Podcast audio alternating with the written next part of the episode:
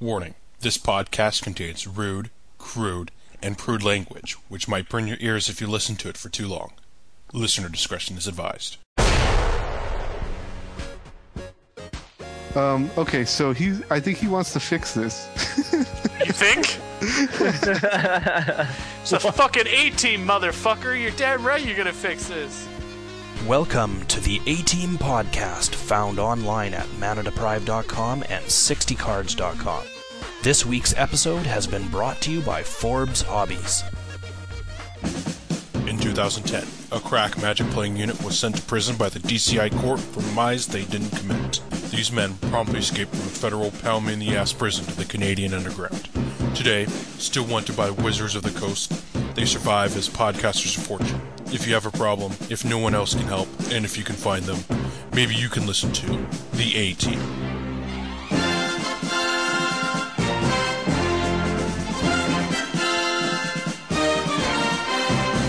KYT. Everybody was metagaming against each other because we saw each other's decks.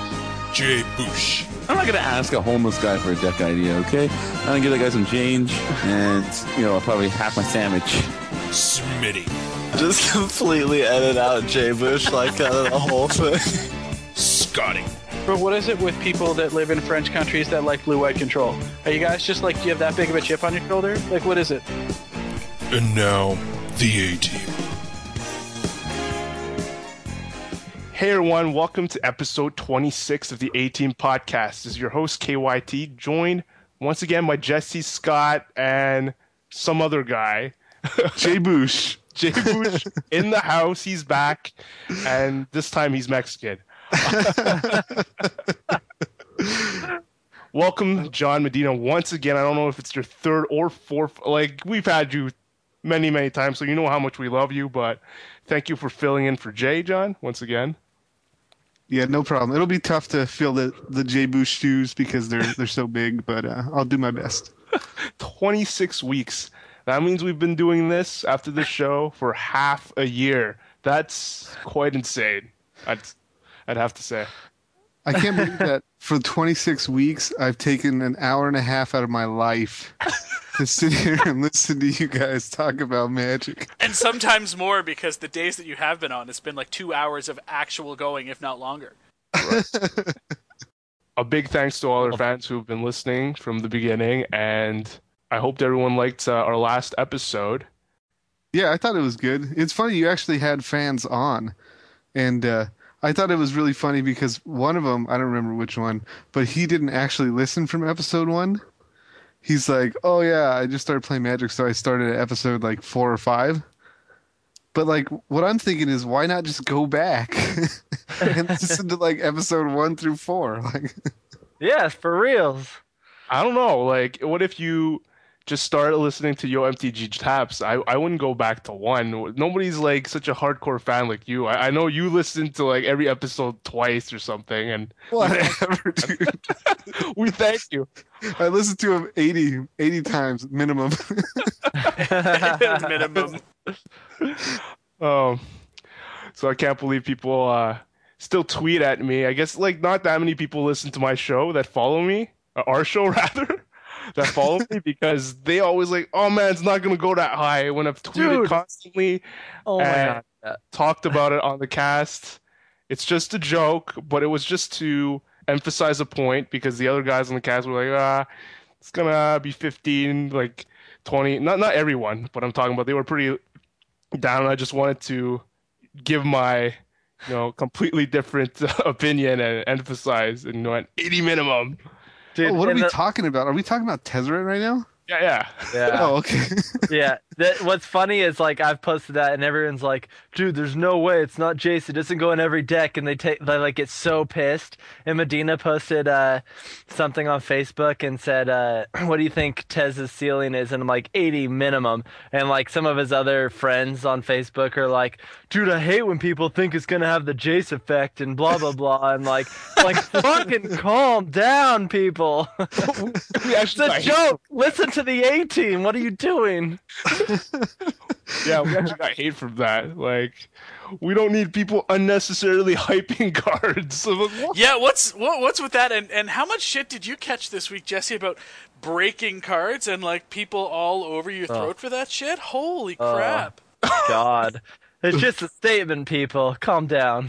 You know, I do hate it when Jesse says broke it or when people say broke it because, like, then I get all excited. I'm expecting this crazy thing. And then Jesse's like, green card, see, it's broken. I'm just like, dude, green Hey, cards hey. are not broken. There was not a green in that list that I posted that I said broke it, which by the way, I think is only my second time ever saying literally that I broke it. Um, which, you know, obviously hasn't happened yet. But Which the- translates to this doesn't completely suck. Yeah, yeah. No, this deck is awesome. Like, there's no doubt about it. But it included zero green cards. Mm. Yeah. It was a lot of blue cards. wow. Jesse's growing up right before my eyes. I know. Huh? I'm hitting my uh, teenage years right now. Teenage stride. I, I gotta say though, I am surprised because in the last episode, you guys talked about um, Jesse mentioned how long you mentioned how long you were playing in the last episode, right? Yeah, one of the last few. Yeah. Yeah, one of the last couple. They all blur together. Um, but uh, but yeah, I was surprised because I keep forgetting that you just started playing. How long ago did you start playing? June of 09. Yeah, see, it's only been a couple of years, and like Yeah. the development that you've had, like as far as like play wise, I mean, I still whoop you with my jank decks, but you beat me once. I beat you like five or six Dude, it times. doesn't even matter because it was with mass polymorph. Yeah. Damn it. no, but seriously, I think I think it's kind of cool to see. You know, you're kind of like on the fast track for um, competitive play. You know. Cool. Appreciate it, dude. Yeah. I I spend way too much time. My wife can attest to that. So. Yeah, awesome. So you'll be like on the pro tour, but divorced. That'll be great. yeah. You'll be like, guys, I finally broke it. oh, I broke it. That's awful. I broke my marriage. Thanks, But look at this deck. It won me five thousand dollars. It might pay my alimony this month. I traded my marriage for five thousand dollars. Seems like a bad deal, buddy. That's pretty bad. So speaking of uh, speaking of, of people improving their play skill and, and moving themselves forward, Jon, I, I got to tell you, uh, you know, we we haven't spoken to you since your trip to Indianapolis, and I know that uh, you decided to go out there with a, a nice blue red surprise deck, which was great. It's I just wanted to. Uh, to give you an opportunity to kind of talk about your deck building and, and where where you're at with it today, because the last time we talked about decks with you was Mass Polymorph, and then the time before that was the Jund Killer. So I, I'm really glad that I remember you know, that. Yeah, so so we're starting to see some you know higher quality decks from you. So I thought I would Oh. give you the opportunity to like showcase your actual deck building skills to prove to everyone that not only can you trade cards like a shark, but you can also whip their monkey ass at the game when given the opportunity. So why don't you tell us a little bit about what you've been tinkering with lately? Yeah, well, um, basically, I stole a deck list from Jerry T. So you you sharked the deck. Yeah, list. I sharked it, just much like at the trade tables. You know, I just stole this deck list. I was like, "Hey, I like what I see. Let's let's jank this." Wow. So- That's no, how so- you make your money. no jokes folks those are jokes so um so yeah uh jason ford played the list at the um tcg player open in new york i think and he got like i don't know he got like fourth or fifth place with it and it's basically uh red blue destructive force deck and at the time the big breakout card was uh frost titan that's when uh that's when frost titan like jumped up in price and everything and everyone was like oh my gosh, Frost Titan's good. And then people were like, let's add green and make the deck better. So then that's where like basically Rug was born, you know? But it seemed like everyone forgot about the Destructive Force deck. And uh, I never did bad with that deck. Like it was always pretty solid deck. So I just took that deck list and then I I replaced the Frost Titans with uh, Inferno Titans because there's a lot of swarm with the what's that? Uh, the Kuldotha Red, and like, you know, there's still a little bit of vampires here and there and that kind of stuff. So, I mean, also the Inferno Titan shoots planeswalkers, so it's like it's kind of like a really good creature right now. So I replaced the Frost Titans with that, and then I put some uh, corruptive, corrupted conscious. Is that how how you say Yeah, it? yeah, that's correct. Yeah, yeah, corrupted conscious in there because I thought, oh man, I want to put this on my own Inferno Titan so I can one shot people with poison. So like that was the mass polymorph in me, you know. It was kind of like, oh man, I want to do this this sick trick, but um, I only got to do it once in Indianapolis. Jank trick, yeah. I I only got to do it once in Indianapolis, and it wasn't even with my Inferno Titan. It was with the other guy's Inferno Titan. So he was playing Valakut, and he's like, he was kind of whooping my ass, you know, and he's like, just he just drops an Inferno Titans and like, and it's like, bam, you know, like there it is, and like the the opponent like sitting next to him was watching the game, and he was just like looking over, and then he's like, I'm like, wow, Inferno Titan, I'm like, yeah, that's pretty good, and he's like, yeah, it's real good, and I'm like. And I'm like, yeah, it's it is real good. I think I'm gonna take it. and like I threw the I threw the corrupted conscious across the board and like hit the Inferno Titan with it. I'm just like bam. and so then the guy untaps and he has like no blockers or nothing, and he's just like, you know, plays a I don't know whatever the ramp spell he had in his hands, like go. And I'm like, okay. I'm like, kill you. And then he's like, what do you mean? I'll take nine or whatever. I'm like, dude, it's poison counters.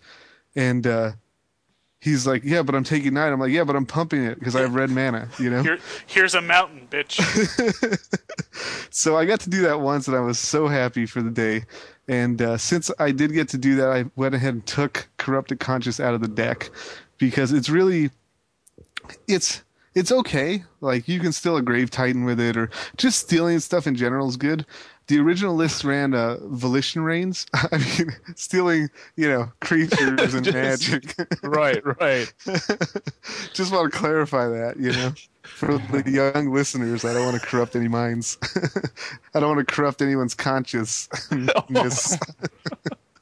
so, um, so yeah, I took that out uh, because the only two I lost, I lost three matches in Indianapolis, and uh, the only three matches I lost, uh, two of them were to Thrun.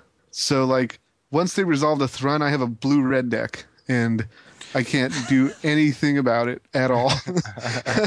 like, like I have no, I barely have blockers. I had like four Inferno Titans, and that's it. So, I put in Clone instead of Corrupted Conscious. And uh, Clone is pretty sick because, like, the big problems for me, like, the only two problem creatures that I would ever worry about, it was Grave Titan and Thrun. So, like, I'm sitting there with like two corruptive conscious in my hands, and he's got a Thrun on the board. I'm just like, okay, I'm dead. Like, I can't, you know. I tried to steal his Vengevine so that I can like block his Thrun, but then, you know, he just killed his Vengevine or something. I don't remember, or you know, whatever. So, so I ran, I put Clone in there, and the deck seems to be pretty, pretty solid now. I mean, uh, I like, I like the Clone. You know, I like the, I like the build. So yeah, it's not, it's not my build. It's Jerry T's build, but I made some tweaks. You know. then you, uh, I understand you, you smashed Jerry with that too, right? Oh man, I did have to play Jerry T at the uh, at the invita- not the invitational, the uh, Indianapolis, uh, you know, Open, and uh, I mean, it's it's the kind of like a no brainer, not because I'm good at Magic, but uh, I had two Pyroclasms main and two Slag Storms, and four Lightning Bolts, and he was playing Kuldotha Red, you know, so like, I can't really take credit for winning because it's just like. The first game, he didn't think I had Pyroclasm main, so he just put the beats, and then I was just like, oh, Pyroclasm, by the way. So then the second game, he killed me with Jinxed Idol, and uh, that was like the scariest thing I ever seen because he's like, turn to like Jinxed Idol, here, hold this, and I'm just like, Hold this. That's awesome. and I'm just like, oh crap! Like I'm trying to like play my Spheres of the Sun. So that I could get like my Inferno Titan down just so I could sack it to Jinxed Idol. And then I realized like this is just a terrible plan because he's just gonna play a dude and pass it back to me, you know? And then I'm gonna die. So uh so yeah, he got me in game two, and then game three, uh Koth pulled it out. I dropped a turn three Koth. and then like I started beating him down with a mountain, and then he gave me a uh, he gave me a, an idol again. so then I was just like, yeah, that's cool. I'll just keep hitting you with this mountain, and then I'll sack the mountain to the idol.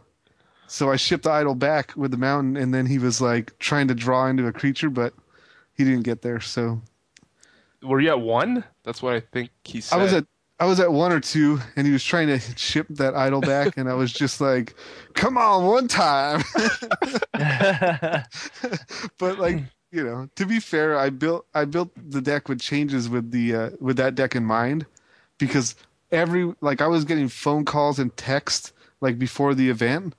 Like, dude, do you have contested war zones? Like, dude, do you have jinxed idols? And I'm like, oh shit, like this Yeah. deck is gonna be everywhere today. So like I made sure that like I had two pyroclasms in the board, like four pyroclasm effects main, and like, you know. I just didn't think Jinxed Idol would be such a beating, but uh now I, I now I just uh you know, I still haven't board, boarded for it. I have um into the core now.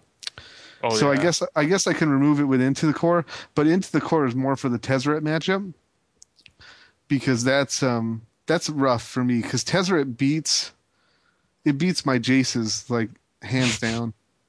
Like in that deck, Tezzeret just destroys Jace, and so yeah. you, you gotta you gotta play a weird game with them. Like you have to counter their Tezzeret, or you have to like they have to be stupid and like make a creature so then you bolt the Tezzeret or whatever. Yeah, it's it's a crazy, crazy card, Tezzeret. That, there's been a lot of. I mean, Pro Tour Paris showed us the the real power of that card. I think there was a, a few builds that really, really kind of came out. I know Jesse uh, Jesse had a blue black one running for a while and a, and a blue black red one. He's put them both on uh, on 60cards.com. So if you haven't seen those, check it out. Um, but I was on I was on the mailing list. I've seen him. yeah, yeah, no, no, and some of us are, are privileged enough to see his mad machinations. Oh, you right meant the viewers. beginning. Viewers. Yeah. yeah. yeah. But um, but like Paris Paris showed us the real power of Tezzeret, I think. I mean, we we've obviously seen a huge spike and we can talk about that a little bit later in terms of his price. But um, I mean, let's let's talk a little bit about that since you made mention like Tezzeret the real deal, like absolute bonkers or what? What do you guys think in play playable sense? Like, what do you think, Jesse? You've been playing with the card. Yeah, I mean, right away when I tested him, like proxy tested him, uh, my local shop was selling him for twenty five, and I immediately bought four. Let's just put it that way. Like he just commanded a game. Like even though you'd had to put in the janky artifacts, mostly janky. I guess like the support artifacts are pretty set in stone what you have to use with them right now. Uh, but I mean, anytime Tezzeret hit the board, it was highly in your favor that you'd win the game. So based on that and like just how much he commanded a board like Jace, actually more than Jace, um, the I I mean he's he's fantastic. He's amazing. He's really really good. And once Jace is gone, I forget who said it. I think it was Chapin that he'll just like dominate standard. Yeah, I think what's really neat about Tezzeret is he presents a a much uh, tighter clock than Jace does, whereas Jace is very much a finesse card. I think, like, he, uh, not to take away from Jace's power. Jace is an obscenely powerful card, but I think that But it's Uh, not as good as Koth for sure. well, no, Fuck you. Jesse's like, I immediately bought four Tezzeret. It's like, yeah, but you immediately bought four freaking what is that? Phoenix, the Koth. They called off the Phoenix. Phoenix. Good You know what? Phoenix. Someone told me. Someone told me off track real quick. Someone told me that uh, they were pretty confident that I set the market price on the Kuldotha Phoenix because when I was fucking just like rampaging about the Phoenix, he was like worth like a dollar or two, and now he's like ten cents because So go ahead, Oh, Scott. Sorry. yeah. Uh, no, I was. I was just gonna say because like Jace Jace presents a toolbox of options, right? So you've got you've got all of his abilities, and I mean I'd like to re- tell them all to you, but uh, we're not all slow playing Japanese players. Um, anyway, so hey, Hey, I gotta say, yeah. you give me an opportunity to plug Saito here.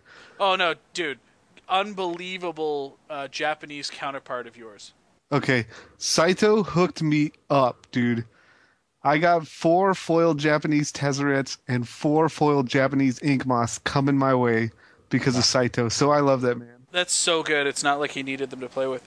Um, anyways, Hey, come on! I like Saito. I, I got off. I've got to poke fun. No, just Dude, you're, you're outnumbered, Scott. You're I going I'm down, sorry. man. I'm sorry. I'm sorry. I'm just poking fun. I don't mean it. Anyways. Um, Anyways, so- would you stop slow rolling that? And I'm come trying. on Okay, it? fine, fine, fine. so when Jace hits the board, it's not game over. Like, yes, he, you know, he's got the capability to bring you back from the brink of death with a brainstorm that digs you all of your answers, or you know, two turns of brainstorm, and it should conceivably put you so far ahead that it doesn't matter, right? But that doesn't happen all the time. Um, but what's most important is like Tezzeret in comparison. Like you can leave a Jace on the table for for a few turns, and you're not going to instantly lose the game. Whereas if you don't answer Tezzeret by the second turn he's on the table, you've probably already lost. Like, and not just five turns from now you're going to lose. You're probably dead that turn. Yeah, his know what I mean? His ult hits hard. Like, I mean, a five-five is huge. Um, if he hits turn three, you can single-handedly win with him by turn five, I believe. Yeah. I I calculated it early, before, but yeah, on a nut draw. Yeah, it's he's he's absolutely bonkers, and I think that's what I mean. Like in terms of like raw power, uh, he presents a very real threat that needs to be answered almost immediately, and if not, you know, you you are very really on the on the precipice of losing. Yeah. Well, here's Okay, what what- I notice. Sorry. Go ahead. No, oh, I was gonna say case in point, KYT, eighty minimum, right? No, yep. go ahead. So, um, yeah, what I was, I actually, it's funny because when I wrote about the ceiling of Tezzeret, uh, I put the ceiling at 75. So Ooh. not, not too, not too far from the 80 minimum. That's about eighty Canadian, right? so, um, the thing that, the thing about Tezzeret right now is, first of all, I mean, let's get it out of the way. Tezzeret is no Jace. It's not the same, uh, because Jace requires, uh, islands And that's or, or or blue mana and magic cards and that's it like you know i mean tezzeret requires uh, up to you know I, I mean i hear different numbers but i think the the agreed upon amount is like 17 at least right 17 No, ask? Jesse; he'll tell you nine. well, well jesse but- is saying jesse's full of crap dude This is- Flores Flores said minimum twelve or something. yeah He did like the simple math. the and- simple math says twelve. Conceivably, like uh, fifteen, probably. all right so i was on the high yeah. end 17's way out Yeah, there okay yeah. so so 12 to to I got a 17 lot to no. say 12, 12 to 15 Yeah. so so regardless you need 12 to 15 artifacts to really capitalize on on tezzeret you know? And um that uh that limits his playability to certain decks and certain deck styles you know? Yeah. it's kind of it's kind of limits in the same in the same way that koth is limited Yeah. because uh, li- Koth is only limited by mountains. I mean, Koth is is a good planeswalker. Like he's he's powerful and uh, you know he's good, but the the the amount of play that he's going to see is limited by how many decks want want to have a lot of mountains. You know. And so the same thing with Tezzeret, and I'm not saying that Tezzeret is going to be the same price as Koth, because I think Tezzeret is better than Koth and uh, it has more relevance in other formats like vintage and like you know legacy and stuff than koth has you know? So i think tezzeret can see play in, in pretty much any format which makes him dangerous but i don't think he'll ever reach the jace levels because just on sheer like playability alone you know? Because i mean the demand is is is based partially on playability.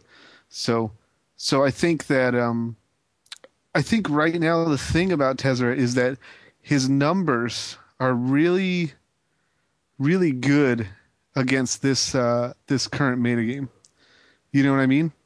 Like the fact that he can like I'll show you like a sequence of plays. I was playing against a Tezzeret deck, and um, I played a let's see, he played a Jace, okay, and then he he was a fool and he brainstormed, okay, so. against a red deck. Yeah, well, yeah, you don't brainstorm against a red deck anyways, because like, oh, bolt you, there's your four mana brainstorm, congratulations, you know. But, uh, but he he brainstormed, and I'm like, okay, sick. So then on my turn, I'm like Koth, and I'm like, okay, untap a mountain, kill your Jace, you know? So like now I have a Koth and I'm like feeling like all badass. I'm like, yeah, man, I just killed his Jace, like boom, Koth on the board, what now, you know? And then he's just like, okay, Tezzeret, kill your Koth. And I'm just like, damn, you know, like either if I played a Jace, it wouldn't matter because he killed my Jace. Because even if I brainstormed, he would still get me with an artifact. Yeah. And with Koth, even like I, I took him up, you know, I took him up to the maximum I could take him up after a turn, which is four, and the artifact killed my Koth. You know, so like Yep. the the positioning of Tezzeret and his numbers, like the the making it a five five artifact, makes a huge difference. And like just like w- within an artifact block, like all of these things are working in Tezzeret's favor right now. And it's only going to get better too because you can't honestly think they're going to reprint the Titans in M12. Like they've gone so far as to try to dial back the overall, you know, dude creep Uh-huh. Uh, with scars. Like, 'cause, I mean, we've been talking about it for quite some quite some number of casts now, right? Like they're they're pulled they're dialing back on the power and toughness of the dudes and giving them sick abilities. Um, you can't honestly think that five five is no, is going to be less than boss in M12. Like, really? Well, Yeah. I think that the fact if the Titans are out, I think that makes Tezzeret worse. Because like the fact that you could drop a Tezzeret to an empty board and just start fiving them in the mouth, like is a big deal. You know, when you start having like all these mid range decks and like you know things like Thrun and like Creature Swarm and all this kind of stuff is going to make Tezzeret less good because, I mean, if I have an Inferno Titan down and they play a Tezzeret, it's a different story. You know what I mean? But it's like I have to wait to turn six to do that, and they can drop their Tezzeret on turn three.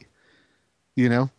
But so so when you when you take the Titans out of the meta game, it's gonna shift everything to a lower mana curve. So like the impact that Tezzeret makes at that lower mana curve is going to be less relevant than it is right now. Yeah, that's and that's a good point. I mean, you still got to consider that you're spitting out a five five when the the largest dude is may likely be a five five or six mana. You know, so I, I mean, it- I mean, there's no doubt that uh, a blue and a black and two colorless for a five-five dude is legit. there's no doubt. You know what I mean? Yeah. You don't get that kind of like creature in blue and black. You know? Yeah. And so if Tezzeret was just a creature, he'd be good. I mean, there's no doubt that he's good, but okay, but but like you said, like at worst, at worst he's a five five for four. yeah, at worst, Like that's fine. Yeah. Con- like conceivably, right? Like at worst, at yeah, I'm not saying he's bad, dude. Come on now. I'm not going to say anything crazy like Jesse. Come on. at best you're crushing. at, at best you're crushing your opponent, right? So I think that's why Jesse's playing Tezzeret decks because it's like a pseudo creature. that's why he can bring Yeah. himself to play blue. it's a five five Yeah. haste. Dude, if only he could come back from the graveyard, he'd be all over that. I have built a Vengevine decks recently, so yeah, it's I haven't it's, forgot it's, about you, Vengevine. It's decent too. I've uh, I've actually been playing a, a shit ton of Tezzeret. I picked mine up on release day as well to, to fill out after the one that I got on release day, or on pre-release day. And uh, KYT, I'm sure you've been playing with uh, with the the, the Sawgo, as I'm hearing it, or Cobblade, or whatever the hell they're calling it these days. Sago? Sawgo, yeah. I didn't Apparently, hear about this version. no, no, it's the same. It's the same thing. It's just apparently, you know, like the swords or saws. Anyways, um, eh, the shop. I just Twitter's a funny thing. Um, anyways, uh, I've been playing uh, Juice's list with Forge Master and Tezzeret quite regularly. The thing is fucking retarded. Like the, it's it's so funny too because the deck tech went up, right? Like really really early. I guess it was Friday morning um, video deck tech from Paris with uh, Juice and, BDM, and then it got pulled down from the coverage listing. It was still available on the YouTube channel as well as the little uh, window where you know on the mothership page where you can kind of scroll through all of the video links and stuff. But it actually disappeared from the homepage. So it was only the real diehards that, or the real early birds that ended up seeing the list at all uh, over the weekend. So when I was, I took it into F and M, and I was just like, "Yep." I'm like, I need to pick up a couple of these and this and that. And I was like, I need a couple Forge Masters, and uh, you know, because I bought them on uh, online, but they just hadn't shipped yet. So I'm like, well, I need a Forge Master or two, and uh, Blightsteel Colossus. They're like, okay, EDH. I'm like, yeah, sure. but like, Nice. smash. Yeah, because button- I run two Forge Masters in my EDH. Donk. No. Oh, no, well, you know what? In all fairness, I have like eight EDH decks, so I mean, you never know. yeah, I know. Yeah. Anyways, um, deck is dumb. Like I was, I was racing Valakut. They were dead by turn five. Like it is such a powerful card. Um, the the Tezzeret in general, um, and it's just like the, I I could not fathom the the sheer um, decimation that you're capable of providing with that card. And the Forge Master itself is, is insane. I, th- I I believe that right now, uh, until people really start making shifts like playing into the core, and uh, when Valakut starts playing Creeping Corrosion, that's going to be bad for us. But you know, until then, I really believe that uh, Juice's list is probably the best Tezzeret deck that's out there right now. It's so powerful. It's yeah, that's one thing. Into the core, dude, is really good against Tezzeret decks. Oh yeah. Like really good. It's not as ge- getting as much hype as the uh, Caw-Blade or uh, the other Tezzeret decks. So I, Well, I'm interested to see what because Juza is apparently going to post an article tonight. I think on Oh really? Channel Fireball. I think it's coming up. Like he's obviously going to write about this deck, maybe, and I'll be interested to see. But that's good to know because I, I was wondering if I should put this deck in the gauntlet because everyone's just talking about Boros and Caw-Blade and whatnot. So, So yeah, honestly, like this deck, like it, it demolishes. Um, you just if you untap with a Forge Master and you win the game, like straight up, just win the game. Um, there are turns where you just beat them with Tezzeret and Inkmoth Nexus, but I mean, like the difference is, is the deck probably will do a little bit worse. Just like Caw-Blade is going to do a little bit worse when people start playing Lightning Bolt again. You know, but like no one's playing Lightning Bolt right now. Slagstorm came out, and everyone's like, "Yeah, Kuldotha Red is so hot. I just need all these sweepers, so I'm gonna play Slagstorm and demolish the board, and it'll be fine." But like, you get the Stoneforge Mystic and you hook it up with the sword, and it's like a four-four. Oh, nice Slagstorm, right? Scott, you I wanted to ask you, like, what do you usually get? Because I, I watched the deck tech, and he said he get the Battle Sphere, so then he can get other stuff. Is that what you usually get, or is sometimes you just go for the for the kill, or maybe? So it depends on the situation. Like I was playing against, uh, often when I was playing against Valakut, for example, it's just all about fucking winning. So I would drop the um, depending. So if I was on the play and I untap and I hit the board, if I hadn't already taken some damage from a Cobra or or like an early Valakut or whatever, like a Prime Titan, you know, hitting and getting one activation or whatever, then I'd go for the uh, I'd I'd go for the Colossus and just fucking swing for the win. Like you just win, right? Um, but if they're in a situation where I've got the Tezzeret on turn three, I got the Forge Master turn four, um, yeah. If I'm behind and I need the life swi the life gain, then I'll totally go for the Battle Sphere and just drain right? Because at that point in time, they've already committed.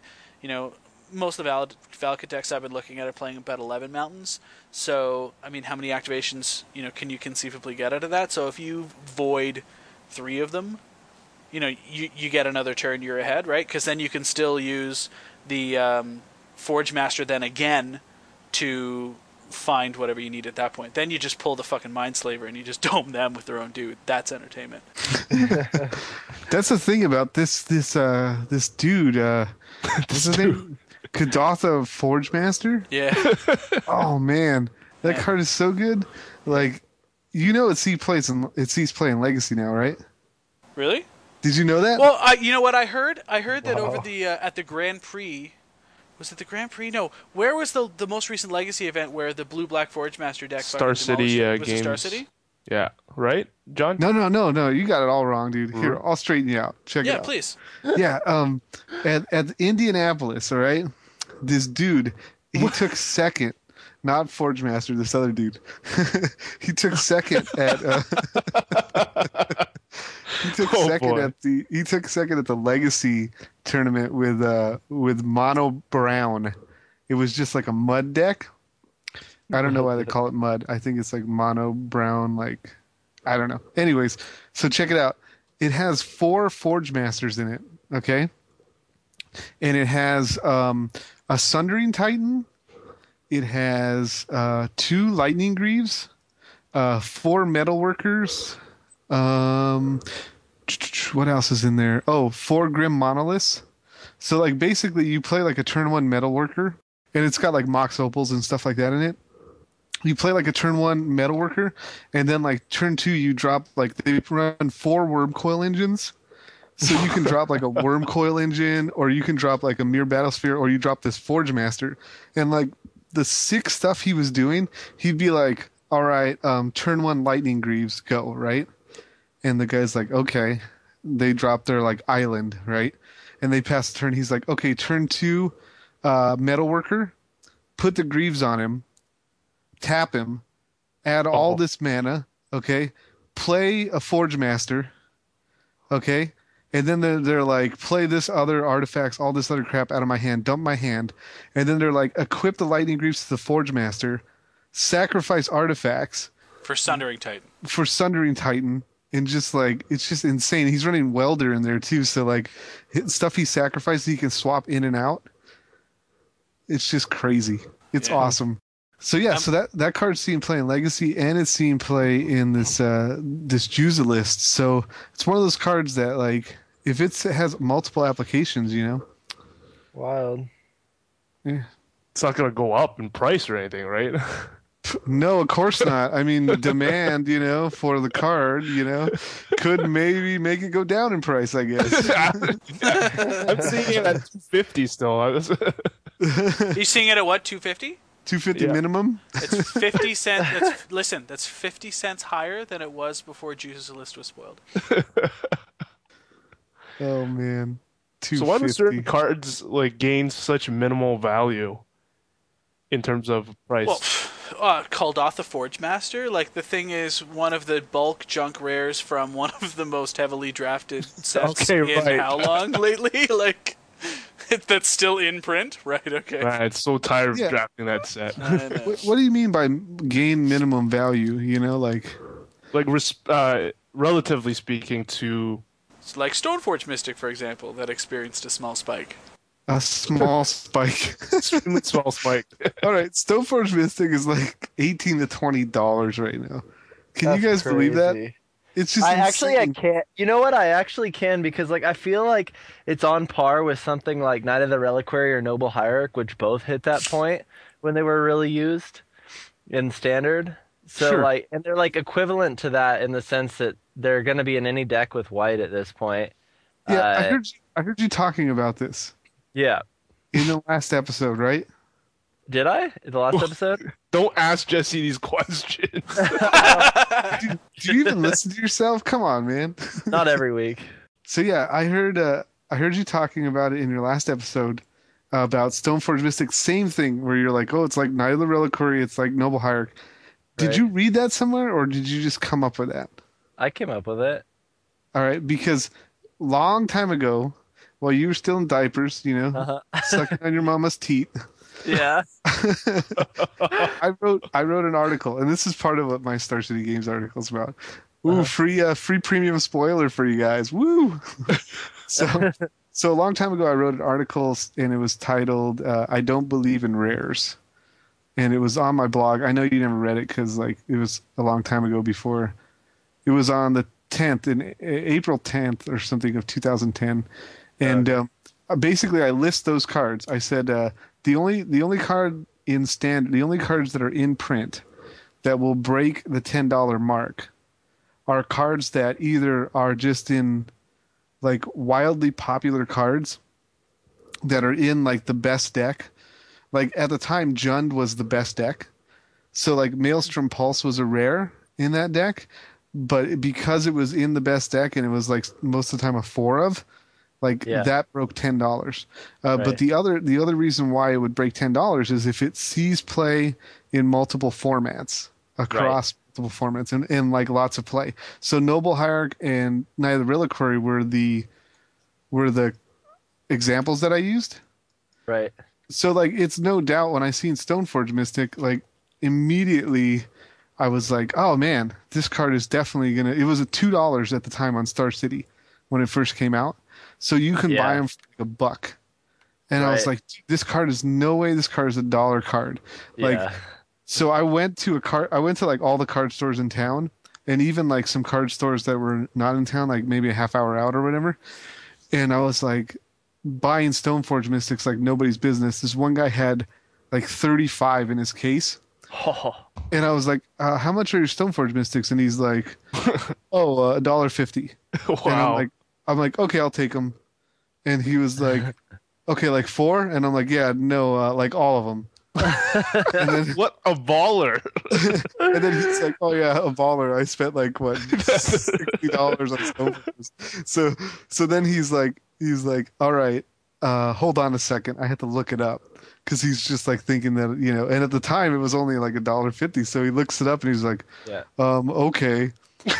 so he just sold them to me, and like I don't know, three or four weeks later, they spiked to ten, yep. and I was like, all right, ship all these at eight fifty, like, you know. So I shipped them all, and then uh, they went back down to like four. So then I'm like, ah, Stoneforge Mystic, that's not a four dollar card. So I just started picking them up again. And like nice. and then they went back up again. They went up to 12 or whatever. And I was like, all right, ship them all at 10, you know? And like finally this time it's just like I had none by the time this thing went up to 20. Like I have my four foils and that's it. So it's just kind of like, oh man, I could have doubled up like a, a third time on that card. Damn. that was one of the first cards when Worldwake hit where I'm like, there's no way this card's not awesome. It's on turn two, it's card advantage. like how it's just got it's like obviously good. Like you get a card out on turn two, it's just solid as hell. yeah. Definitely. I mean, it's a it's a really good card. So yeah, I think I think 20 is is just a lot of money for this card. That's a bit much, but I I could see definitely like 15 16 bucks until it rotates out standard like no problem there, you know. It's tough to believe. You know, it's tough to believe that some of these spikes from Paris are actually sustainable right now.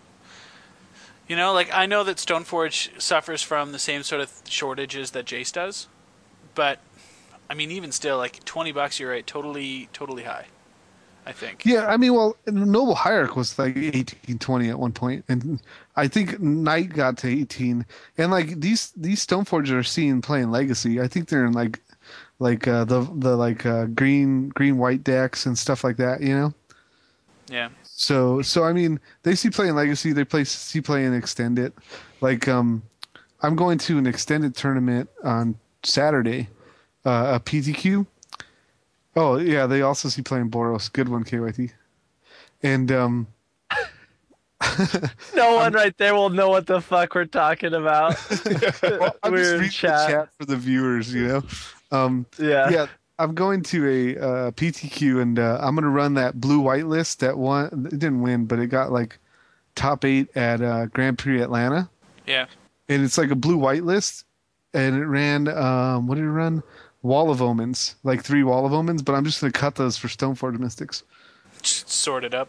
and sort it up let's see what happens yeah when that when that broke at worlds you were on the you were on the ball there scotty i gotta say dude Thank you, thank you. Yeah. I- hey, what can I tell you, man? Like, I learned from some of the best people in this game about how to manage a portfolio. I gotta tell you, and uh, you know, big credit. yeah it's funny because i wasn't even on the stoneforge like i knew that stoneforge was pretty high already i think they were going for like 10 or something before or 12 before the um before they spiked you know Yeah. And I was like, I, a little birdie told me, I'm not going to say the person's name because I don't know if they want to be said, but uh, a little birdie told me on uh, like a couple days before Paris, they're like, hey, dude, Sword of Feast and Famine is really good. You should probably get some of those. And I was like, I was like, okay. So then I was like, eh, I'll think about it. And then the guy was at Paris and he's like, hey, dude, Channel Fireball is running Sword of Feast and Famine with Stoneforge Mystic and Caw-Go. And I'm like, really?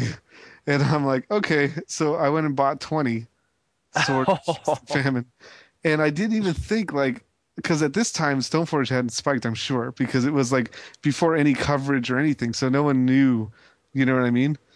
So I was like, oh man, like I'm gonna get these sword of feast of famine. So I bought twenty of them, and then um, and then Wow. Scotty's like, Scotty's like, yeah, dude, have you seen Stoneforge Mystic? And I'm just like, what? So I go look, and I'm like, oh, missed the boat. That sucks. Yeah. That sucks for sure. Hey, Jon, I, I challenge you. One of these tournaments you go to, you should just run one of my decks, dude, and see what happens. Why would you want me to run one of your decks, dude? I suck at this game. Come on, Dude, it doesn't matter. My decks, my deck will just, my deck will bring you there. dude. don't I was considering it until you just said that. uh, someday you will. Someday you will. oh, Jon, man. Jon, I had a Jesse moment. What what do you, what did you mean by missed the boat? Like you Oh, like I would have just bought Stoneforges too with those swords. Oh, you just you only bought swords. Yeah, I only bought Okay. swords. I would have Okay. totally, I would have totally like bought like as because the guy was like, I was like, hey, how many swords do you have? And he's like, I don't know, twenty ish. And I'm like, okay, ship them to me. So Okay. like, who knows how many stone forges he had? He could have had like a hundred. But you were focused probably chose it because it was a, the mythic. Yeah, I chose it because it was the mythic, and Stoneforge was already like, you know, ten to twelve dollars or whatever. So I'm just like, I don't know, like, yeah, Stoneforge is gonna just see more play, but you know, who knows, like, who knows how how high that's gonna drive it? Like, I figured that the the sword could could go higher than well, it's already higher than what I bought him for, obviously, but but it could be like, you know, it could be mythic high. You know what I mean? It's really funny. I, I, I totally regret not taking this opportunity. I, I'm sure we had different sources, but my, a friend of mine also told me that's why I tweeted the night before Paris. They also told me the same thing that uh, Channel Fireball was playing the Stoneforge uh, Mystic deck, and that uh, the French came out with the green. Some some players, some of the French players like Raphael uh, Levy was playing the green white quest deck and didn't think about using this information, but but I'll know next time because he also told me at Amsterdam that White Weenie was going to be played and uh, the Doran deck was going to be played. So there's some opportunity to to make money uh, because apparently. I don't know how he knows. Maybe it's very open between the pros. It seems like everyone knows what everyone else is playing. That's the general idea I get. Yeah, that's uh, one of the things is is one of the things about Stoneforge is that it not only seen play in Caw-Go, you know, it's seen play in the it, was in the Green White Quest, right? Uh, I th- it probably was Yeah, and then it was definitely in Boros. right. So it was like in almost all of the top eight lists, you know, like except for the Tezzeret list. and then you saw the how many how many copies of Sword there was, and you're like, no. Well, I still think like Channel Fireball's got Sword at like seventeen, Star City's got them at fifteen. Ha ha. Yeah. so like you know i still think there's room to grow there like i think they have low quantities so once they sell out of those quantities they'll probably put put some more up and they'll probably be going up to like 17 18 you know maybe 19 and i bought 20 of them so i'm gonna do just fine you know Speaking of the swords, uh, I was arguing. I guess it was with uh, Mike Flores. I think. Yeah, it was. you always argue with Mike. Flores. yeah I don't, that's like, a good guy to, to argue, argue with with- about magic right You can't yeah, win. I know. Uh, He won't. It's like- he won't let you win. It's auto lose, man. I might as well concede. Uh, but he put a sword of feast and famine on his top ten list, and I was arguing with him that sword of body and mind. If you're gonna put feast and famine on there, I think sword of body and mind deserves a spot uh, because there's multiple reasons. I was arguing the, the fact that it actually had more top eight appearances uh, than the feast and famine by two, and it was in seven out of eight of the decks as opposed to feast and famine, which was six out of eight of the top eight decks, which by the way is crazy. I mean, those swords are gonna absolutely dom- like dominate standard even more than they do now. Once the um, so do you, think a feast and famine is not as good as body and mind Uh, no, that's not what I'm saying. I I think they're equally good though in completely different style decks. Like I mean, feast and famine can go in an aggro deck and it's solid. My argument though is when you tap um, or when you attach a feast and famine and attack with a um, an aggro deck, you untap your mana. Generally, like you have mana to cast more creatures with, um, which is okay. Like that can be fine and it can win you a game occasionally. But you have doesn't to. that doesn't that seem counterproductive if you're in a control matchup? Like against another aggro matchup, that's fine, right? Because you're gonna like swing with the team and then play more blockers. But Exactly. yeah, Yeah, exactly. That's Yeah. my p- like. yeah against- but you could you could use it for man with man lands and then Uh, it, unta- it untaps you so Yeah, the problem with uh, manlands is aggro decks aren't using manlands right now because they're a little too slow for an aggro deck because there's so many board sweepers. Like, my, I guess like it, overall, like I've played Boros a lot. And, They're not using manlands because there's too many board sweepers. I know, I know. What he meant to say, what he meant to say was that because they come into play tapped and require, it, in most cases, a significant mana uh, investment to activate. that's correct. Yeah. Yeah. Like Yeah, if but gonna play imagine if you could untap your lands after you Yeah, attack. yeah. Oh it's yeah, okay. you know, I'm not arguing that it's bad, like at all. Like I'm just saying, as an aggro player in this meta, it's not that ability is not as good as it could be. Like it will get better, I believe, than it is right now. But body and mind in a deck like Boros, when you're near top decking or you're running out of cards in your hand, body and mind can bring an empty board back and bring you back in the game. Uh, and that's happened more than once. And it, even though its mill ability is bad against almost any deck, uh, it's extremely good against Valakut, which is relevant because it's one of the most played decks in the format right now. So It's But- it's interest it's interesting though that you make that point about Valakut, like because isn't the discard often more relevant than the mill? Uh, N- okay, here's the thing. Last FNM, I'm playing Boros. I attack into Valakut. I mill them for 10. Guess what? There's eight mountains. They Oh. literally cannot kill me. Like? A di- I mean, there's there's huge hits on a on a mill against Valakut that can just demolish them. And usually you'll get in at least a swing, two, or even three. And if you get in three, you're not going to lose. Um, but discard, yes, it can wreck them, but they're still choosing, and they're So just going we to should keep just evil in their hand. we should just sideboard Archive Trap against Valakut then. Uh, Yeah. It's not a bad idea. Like honestly, it's really not.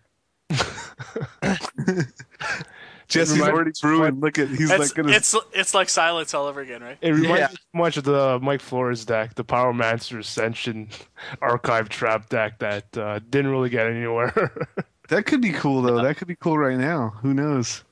No, You know? but any, I don't want my point to get lost because I, I, I, they're equally good. I think they would both be top ten cards because Body and Mind better in aggro, Feast Famine better in like combo control, aggro control type I, build. I think I think the reason why I would say that it doesn't belong in the top ten list is because aggro doesn't need the sword of body and mind. It doesn't do anything more unique but disagree.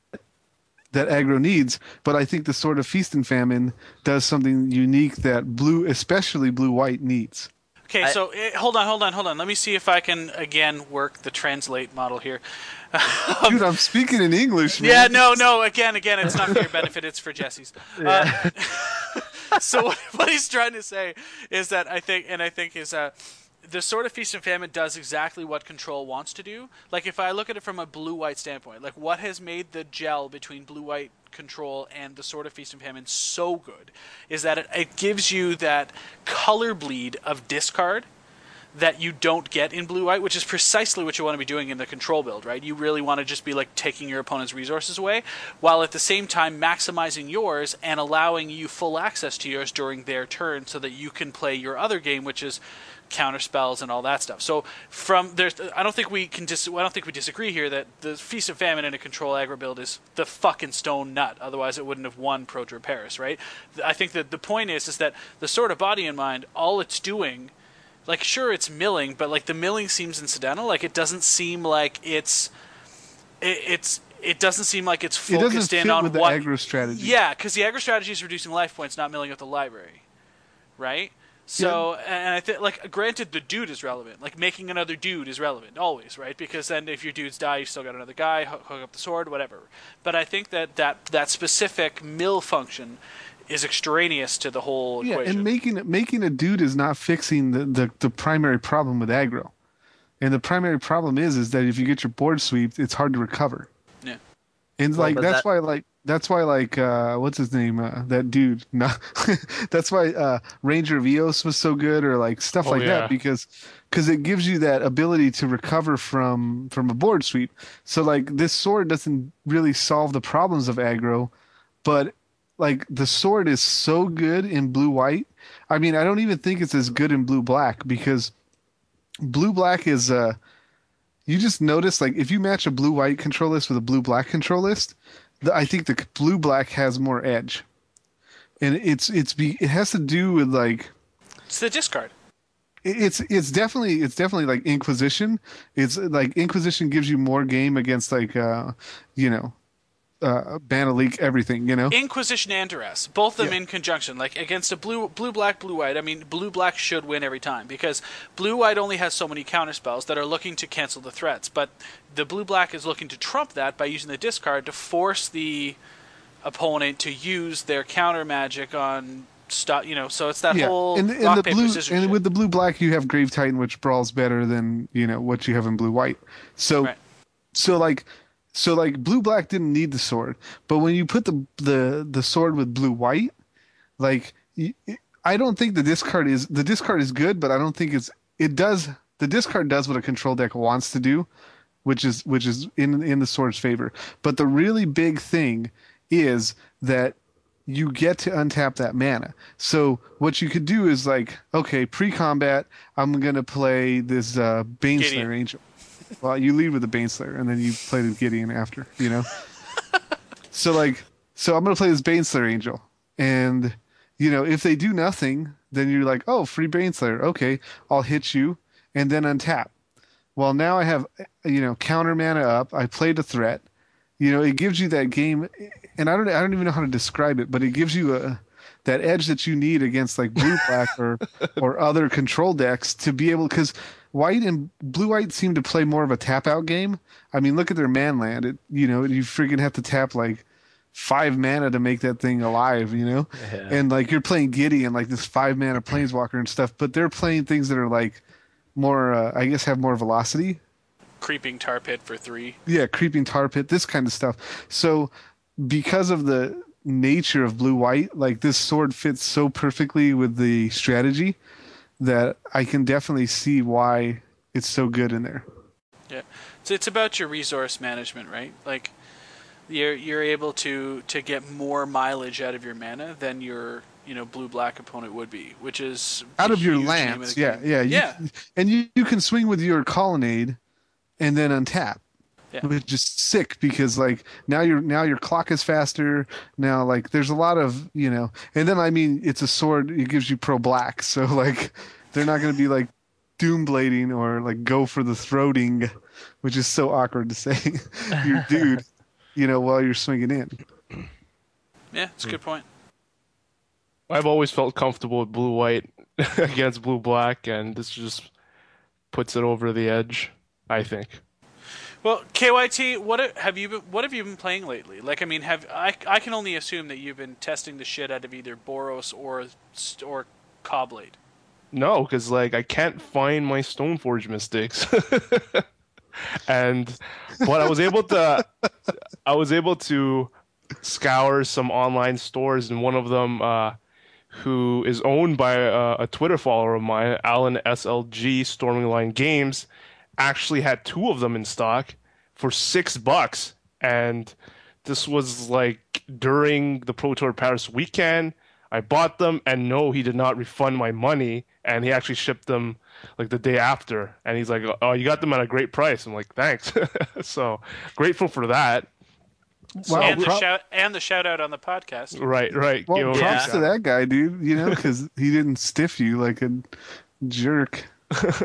There have been quite a few cancel canceled orders. Sorry, KYT, go ahead. There's Um, been- well, I had a cancellation for Tezzerets, but it was I think I believe the guy because John thinks he's legit. But Matt K cards uh, canceled when I bought four Tezzerets at uh, when they were thirty. But this was before. Uh, I think it was just when people were talking about Tezzerets and, and stuff when it wasn't actually starting to hit there on every single site. So I just bought them because 80 minimum, of course. And mm-hmm. but they, they it was a new store. He says he, he had some issues, so I'm not gonna put against him. It's not. Whoa, negative- whoa, wait a second, dude. He didn't ship those to you? He didn't ship them to me. He said that he hired some guy, and I, I okay. If it's this true, I don't want to give him negative publicity, but I'm just gonna say what happened. He hired this guy, and this guy uploaded the prices. They were supposed to be the buy list prices, and apparently he he uploaded for the sell price, and that he has no Tezzerets actually. Though 40 for a buy price, no, you honestly, man. Like last weekend, just before uh, just before Paris had gone full swing, stores down here were buying them for fifty cash. No, no, Yeah. because before Paris they weren't that high. No, no. It was it was Friday night. The Pro Tour Paris lists for Friday had leaked already, and stores had sold out. And my local game stores were buying them for fifty bucks cash. Hey, how do you spell your name, KYT? Because he's sending that poor guy an email and roasting the shit out of him. No, no, no. Seriously, you. how do you spell your name? He'll put it in the chat window. Yeah, It's yeah. in the chat. It's in the chat window. Fucking look at it. dude. I, I'm on the I'm on the chat right now with some other dude. Well, get in here. Hold on. Okay. Hold on. All right. Here we go. All right. Yeah, yeah, yeah. Hold on one second. We're gonna we're gonna get to the bottom of this right now. So you know who's done really well on Tezzerets was our boy Thomas.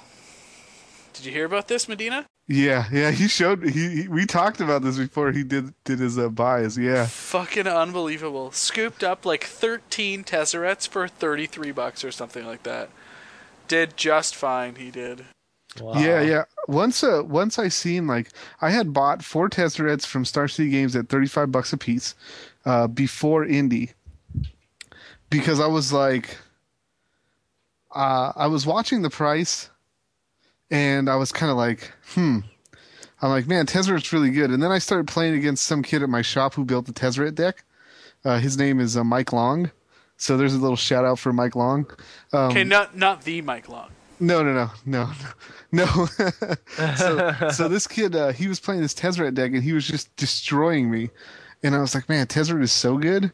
Like, and I'm like, you know what? I'm not gonna, I'm not gonna play the, I'm gonna go try to trade for him game because something shifted in this set, like where people were not going nuts about the mythics, where they were buying them for like millions of dollars, but people were definitely not trading their mythics.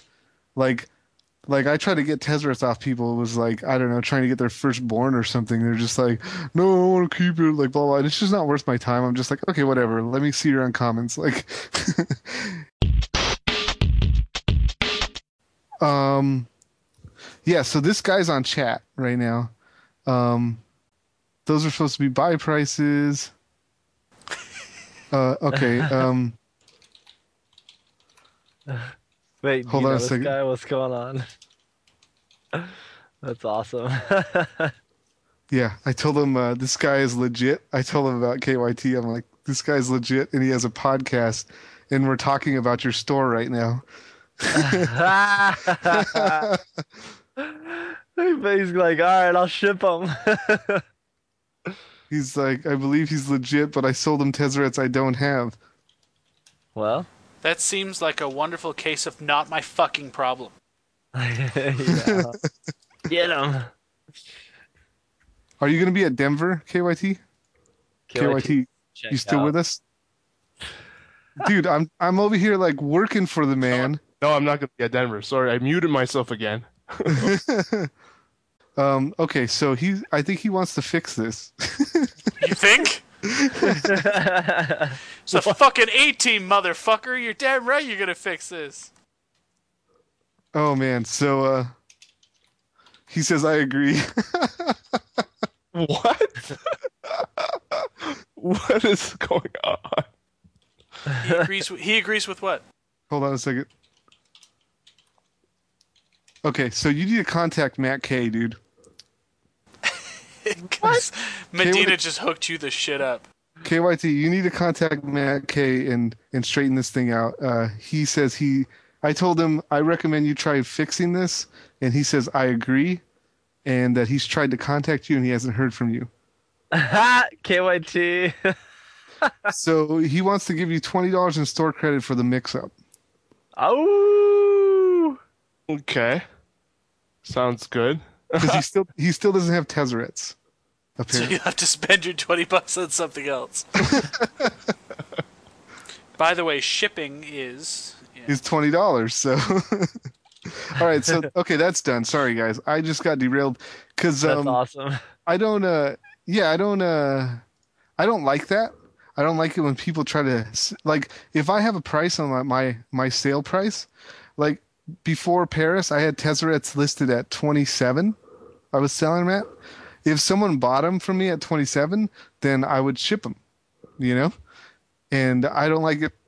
Excuse me. I don't like it when people don't do that. Like there's this one guy.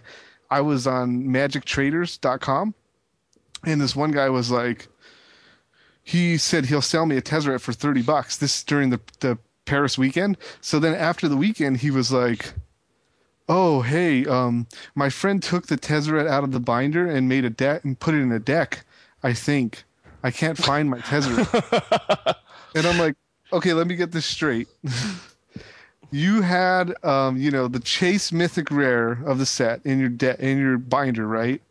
And your friend arbitrarily just took this out of your binder, put it in a deck without even telling you, and then you just assume that's what's happened when you don't have it in your binder. I'm like, come on, dude.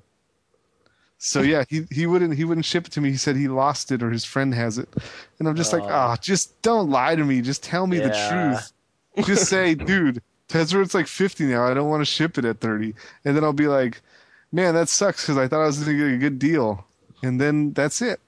There you go. You don't have to lie about it.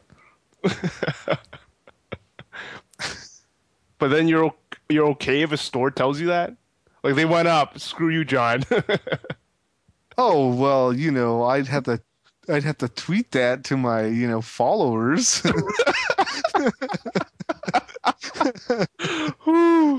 Oh man.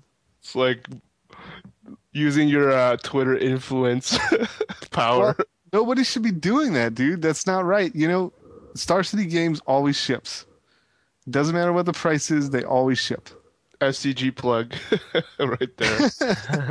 It's the truth, though. Come on, you know you got to give credit where credit's due. And like all of these sellers, dude, they're just getting away with murder. It just it pisses me off so bad. It makes me want to start my own store, just so I can just run all these guys out of business. And I know all of them listening right now just hate my guts, but you know what? Do it right, dude. Don't Yeah. be don't be selling people cards and then like how many excuses do we have to hear from these people? Oh, uh, my stocking and my this and my that. Dude, who cares? You're running a store, man. You do this for a business. Do it right, you know? Yeah. Medina, honestly, like, I have stopped buying a lot of shit. Like, I've stopped buying obscure stuff from anyone except you. Yes. Honestly. honestly, it's strange. But, I mean, it's you. If you were to actually go into business and run a store like that, man, you would fucking make so much money. It's ridiculous. Well, you'd make as much profit as is possible through the sick volume you'd make based on the margins that we're capable of producing in this. You're like disclaimer. Disclaimer, yeah. Jon, what would be your just a curious question? If you had your store, let's say, what would be your strategy in terms of because you know the prices of cards would change. So would you just let it let it go, uh, be completely on the uh, forefront of what's uh, like, or have a system, an algorithm? You know, if a certain card sells a lot, you you stop selling them, or I Well- guess some of these stores don't have that or something. Well, it's real simple. Okay, for all you store owners out there who don't know what you're doing. Okay, don't put your whole stock on your website. Like, and and get some software that works. I mean, come on, dude. Like, how hard is this to like, you know, you have a database with a stock and a number, and when someone buys something, you just like run this little you know script that says minus the order from the stock number. It's like it's not rocket science. So, I mean, the first thing is for me, like all of this stuff is like is like really surface basic stuff. Okay, you just need to, um, as far as pricing goes, I'm not going to be able to be on the cutting edge of pricing because I'll be busy like running a store and having like a strategy.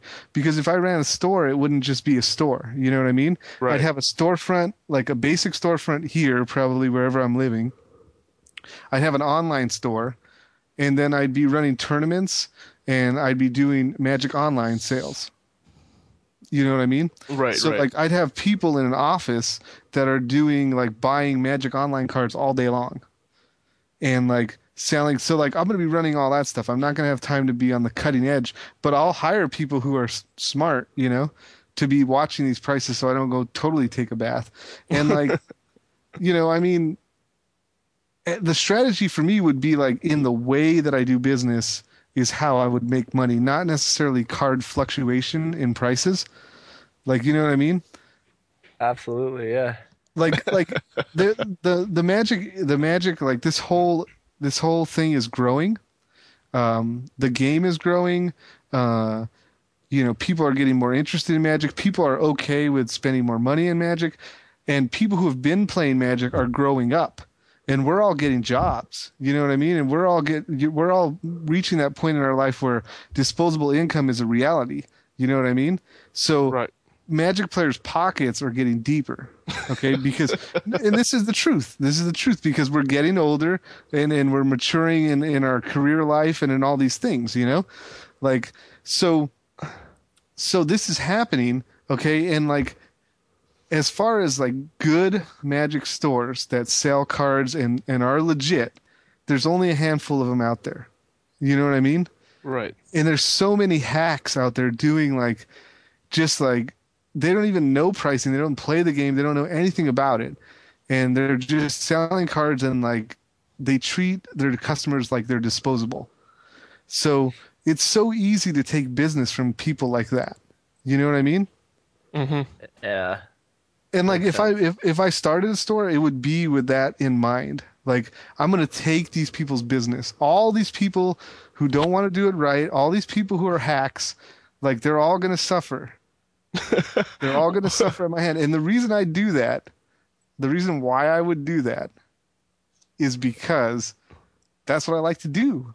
I'm not just gonna start a store and be like, okay guys, you know, if you want to buy cards from me, good. If not, you know, I, I can't. I can't do it like that. You know,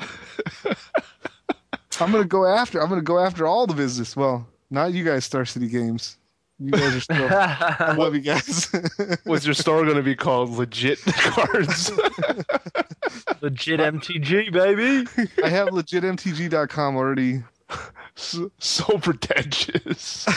It's already, dude. It's gonna be legit. Because if I if I do it, it's gonna be legit. You know, I don't want to do it any other way. Like just the way it is.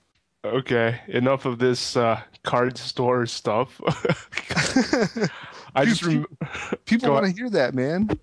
they don't want to hear about Caw-Blade. Come on, we already heard about that. Why don't we let Brian Kibler talk about Caw-Blade since he knows what's up? You know what I mean? I just remembered what I wanted to say when I was zoning out about sort of body and mind. Uh, when you mentioned uh, Ranger of Eos, Jon, about like um, certain decks uh, needing that, uh, aggro decks needing that to, to refill the board, and uh, Paul, oh man, Rietzl, Rachel. Yeah, I don't know.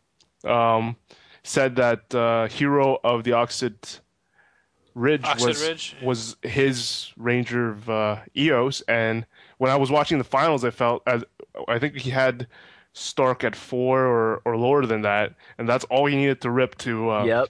take a match. And I felt, wow, you know, this this card is insane. And uh, he played two copies, and I wondered if I would play four in in an aggro deck. It seems really really good, especially against Caw-Blade. Boros's uh, curve is so low that four might be too many in Boros, but Right. uh, in like a red green or something, or something where you can ramp it, maybe. But then it's Or- not as good as your favorite card. No, it, it, it's still not a Vengevine, but Right. it's a damn good card. Yeah, I definitely, I really like Hero of Oxid Ridge. I actually, I've been mentioning that since since day one. You know, like Battle Cry with haste is really good, and like if you have no dudes, it's still like a pseudo unblockable four two with haste for four mana. Yeah. So, so like, I don't see how you can lose with it, lose in that like transaction. Four mana, four two with haste, slight un- evasion. You know, like I think any haste cards are so much better than they appear at first. Haste is just like one of the best ability. Haste Ever.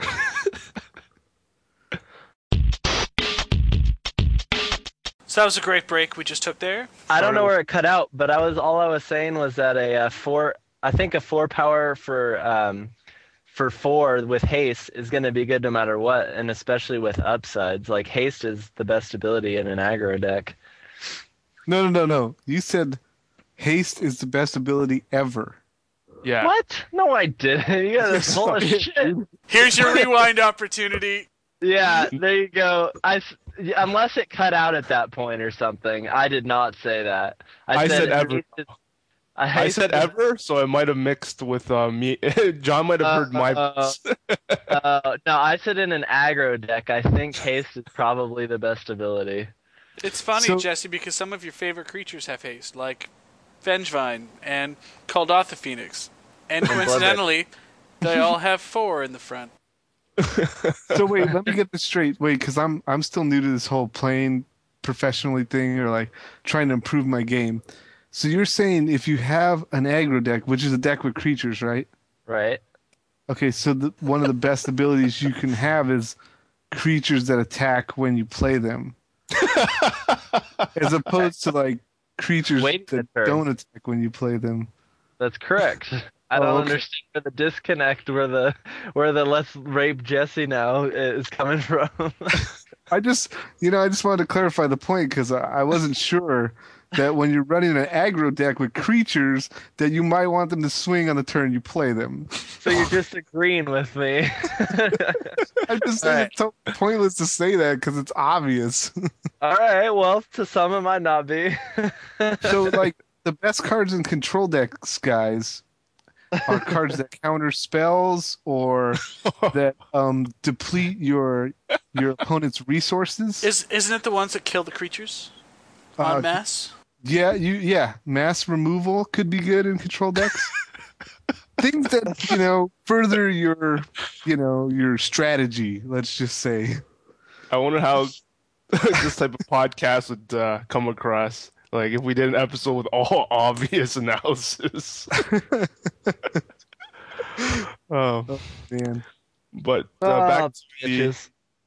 card we're talking about. If you listened to a few episodes ago, um, Jay trashed that card. I think saying it had great art, but uh, and I think all, all each of us four weren't really excited about the hero. Uh, if you go back, it's probably the one card that we probably skipped over and misevaluated the most. Uh, Yeah. To be fair, even I though we're all I don't think we've misevaluated it wait, yet. wait. What are you saying? We? Hey, dude. I didn't include you. So I'm not we now. All right, I see how it is. oh, I'm sorry. You'd like to be included in this broad generalization in which KYT assumes we're all wrong? The thing about Jay, We were though, the thing you a about Jay, even though it's not polite to talk smack about Jay because he's not here, but the thing about Jay is that he's only a limited champion. You know. Scott, what were you gonna say? Well, I'm not so sure that we've miss that we've all misevaluated it. Like I'm I'm still not convinced that it's as True. epically amazing. You know, okay, as- right, right, right. I'll like you- sorry guys, like it's still two in the ass. Like it's not that big of a deal. You know, I it it doesn't have the capacity to really trade profitably with anything. Wait, wait, wait. Okay, Period. two in the ass. Yeah, two Why in the that- ass. why I is that said I said two in the because it's little. It like it fucking like it trades with a goblin guide for Christ's sakes. It's ridiculous. Like it, it trades with the Who's blocking with their goblin guides? my uh, goblin guide was the first two two that came into my came came to mind. Like you know what? Because You it's like what one of they the mentioned few two twos that's actually played. Trades with Lotus Cobra if you really need to. But like my you know vampires or what? I, what if it's not a real deck? I get Dude, it. Thanks, Nina. they're- Shout out. But the the point is is that like it's just little. Like I don't know. It, it's not. No, no, no. uh, This this is the point I'm trying to make. Is why is that why is that relevant? Let's talk about it. dies to pyroclasm. Okay, that's relevant. Okay, But let's look at it this way though. sure. So would you like it to have one more toughness? No, I'd like it to have two more toughness. Okay, so you want a four four with haste in red, Listen, right? That gives all your Listen. dudes battle cry and has Yeah. pseudo has pseudo uh yes, yes, yes. Of It's a course mythic. that would be Dude, good. dude. It's a mythic. It should be. I agree. No, It it's should be. it, I- honestly, I- it's a mythic. If it were No, yeah. mythic, it, With- it it could very. Hold on, I'm almost done. Then you can have it. It could very easily have been printed at rare exactly the way it is today, and it would have been fine. How did this turn into like from a discussion about its playability, its validity, into like its mythicness? You asked me what I wanted out of the dude. I told you what I wanted, and you're like, "So you want all of this?" I'm like, "Yes, I do. It's a mythic rare, and I, I expect it to be that powerful." Yeah, What? and it should cantrip too, right? No, it's red. now Why you're not, just dude? now you're being ridiculous. No, when I first looked at it, I thought it was a rare. It wasn't until like two days after I saw it that I even learned it was a mythic. But the art is so epic. I love the art on it. Well, like, I don't disagree with you. The art is good. I imagine it's probably pretty sweet in foil, but still, n- I, am I mean, there's going to be a deck that's going to make that card fucking bonkers. There's no question. I mean, all cards can be good in the perfect situation, right? But I just don't believe that it's as it's worth all of the hype that it seems to be potentially generating. Dude, Like, it's or, or more first of of the all, it's not that getting any hype. Like that's the whole thing we're talking we just, about we just spent like K- well, okay. I'm not okay. KYT went out went out on the limb and said, you know, I I, I think the card is better than than we gave it. well, we all. completely overlooked it. We said pretty art, next card, like right away. We didn't even mention that it was maybe playable, as far as I remember. So, so that's why I, I just brought that up because I think we were, I don't know, pretty much okay on the other cards, but this one sticks out in my mind for some reason. So as, Jess, uh, Jesse made us a pretty sweet aggro list, and I think Jesse, it's worthwhile talking about because it's it's pretty legit. it is. I, I, I got my hands on it. I, to- I toyed with the mana base a little to smooth it out, and the first thing I did was cut the fucking hero of Oxid Ridge. Because the card was fucking shit. Like, I'd rather have, honestly, I'd rather have Vengevine like 95% of the time. Yeah, in a in a deck with Vengevine, I do think. Uh, I mean, Vengevine's gonna be better than it. it's better than like almost any. I can't think of against almost an, in every deck you would want Vengevine 100% almost. Yeah. Yeah. yeah. well, wait So- a second. Wait a second. oh no. Would, would you really want Vengevine in any other deck? Oh my god. Fuck, like, what are you, the, what are you, the literal police today? Well, come on. That's what you're saying, right? Okay, so it was inferred, and I understand that it's probably like got missed, but it was inferred that the statement was in any other deck that you would normally have these two cards as a choice. So, inf- inference there was aggro. No, I mean- you would want Avengevine over the Oxid Ridge. No, no, no, no. Here's the thing. Okay, when you look at the Kuldotha red deck, Okay, do you, do you want a Vengevine in there? fuck off. It's red. Okay, It's a mono red not deck. any other, not any other aggro deck, then, right? Yeah, but I'm not sure I'd like that card in that deck either. Dude, even even if it was even if it was green, if, if it was Kuldotha green and it had the same cards but they were green, you still wouldn't want a Vengevine because let me explain to you. Okay, you're using uh, Kuldotha sacrifice my artifact, whatever it is, to make dudes. You're not and, playing that and many Ornithopters and Memnites, which are free, which allows you rebuys on your Vengevine. I still don't see what the problem is here, Jon. I'm sorry. So, this how is about- gold. So I, I could play the Ven- Vengevine in the mono red deck. You're right, I could. I'm sorry. What? Okay, so how are you getting your Vengevines in the yard then? They're sweeping them for us. You don't Okay, even so- need to okay, get them okay, into the I- I yard. You're gonna Mox wait. Opal. Mox Opal is how I'm. Okay, so you're gonna wait to play your dudes until turn three when you can drop a Vengevine. Holy Then that Vengevine's gonna get killed, and then you're gonna be like, "Oh, Mem- Memnites and Ornithopters gotcha." Come on, dude. The reason why the deck is good is because you play all that crap before turn three, and then you play your hero of Oxid Ridge and you smash face. I'd still just rather have Contested Warzone. You can have them both. Yeah, but you're not going to get your activation with the with the uh, contested Warzone at the same time. You're going to get the Oxid Ridge on the turn four is coming down, especially on the curve. So I'd still rather just have the land.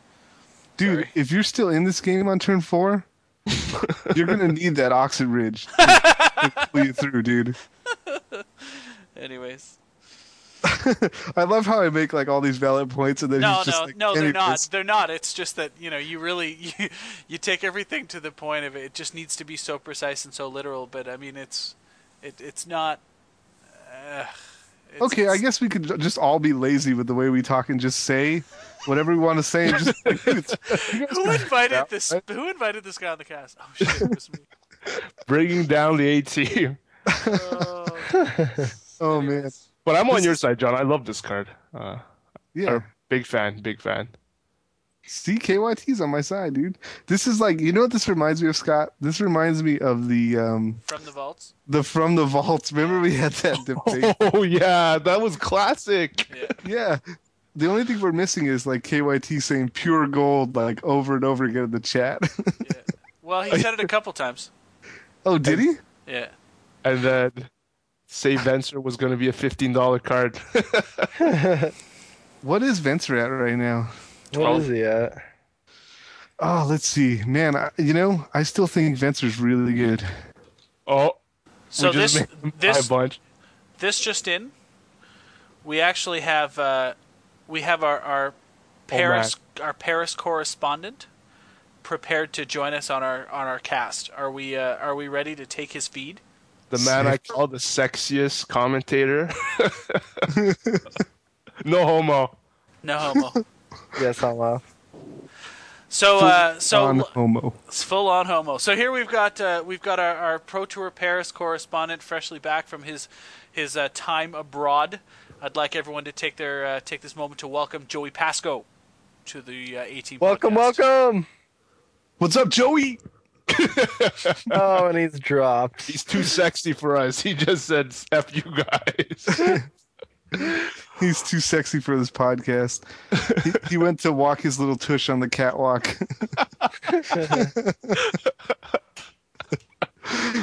Uh, anything? Oh, yeah, Jesse wanted to talk about the coverage, but before that, Jon, I want to ask you why wasn't the match between you and Jerry covered? I wanted to watch that. What what other game was covered? I wasn't home though, so but I I think they recorded. You know, I agree. I agree with that. Like, I think that one of the things, like, I don't know. I think they should have covered it because people want to watch it. You know. yeah, like Plus, I could reign victorious on camera. Come on, that would have been awesome. Yeah. I mean it's it's two of their boys battling out. I mean, it's because we were X and one. Yeah. All right, it, it, it should be better this time. robot boys. Hey guys, you- can you hear me? Are we good? Yeah. Now we're go. good. Voice? Great. Now we're in I was- business. All right, so so what do we got here? Scott, Jesse, KYT, Medina. Who else? Anybody else here? That's it. That's it. All right, fantastic. That's all you need, man. That's all you need. Absolutely, absolutely. So Yeah, Joey, uh, so you, you, you spent your, your fantastic romantic magic weekend away with the wife. You uh, we were all commenting earlier about how you proved to the world once again how uncanny of a photographer you are. Wow, thank thank you very much. I appreciate that. Oh, just just a real quick correction. She's just my girlfriend. I know I've been with her for 15 years, so I guess it's fair enough to, to say wife, but we're not actually married. You know, just just well, thanks for the clarification, Joey. you I'm know, sure. I, I, I, I'm sure she'll appreciate it. right. I mean, no, she, it's yeah, it's all. we won't go into that. Doesn't like- she listen to the A team though? He's like, nah, dude, that's not my wife. That's just some chick I roll with.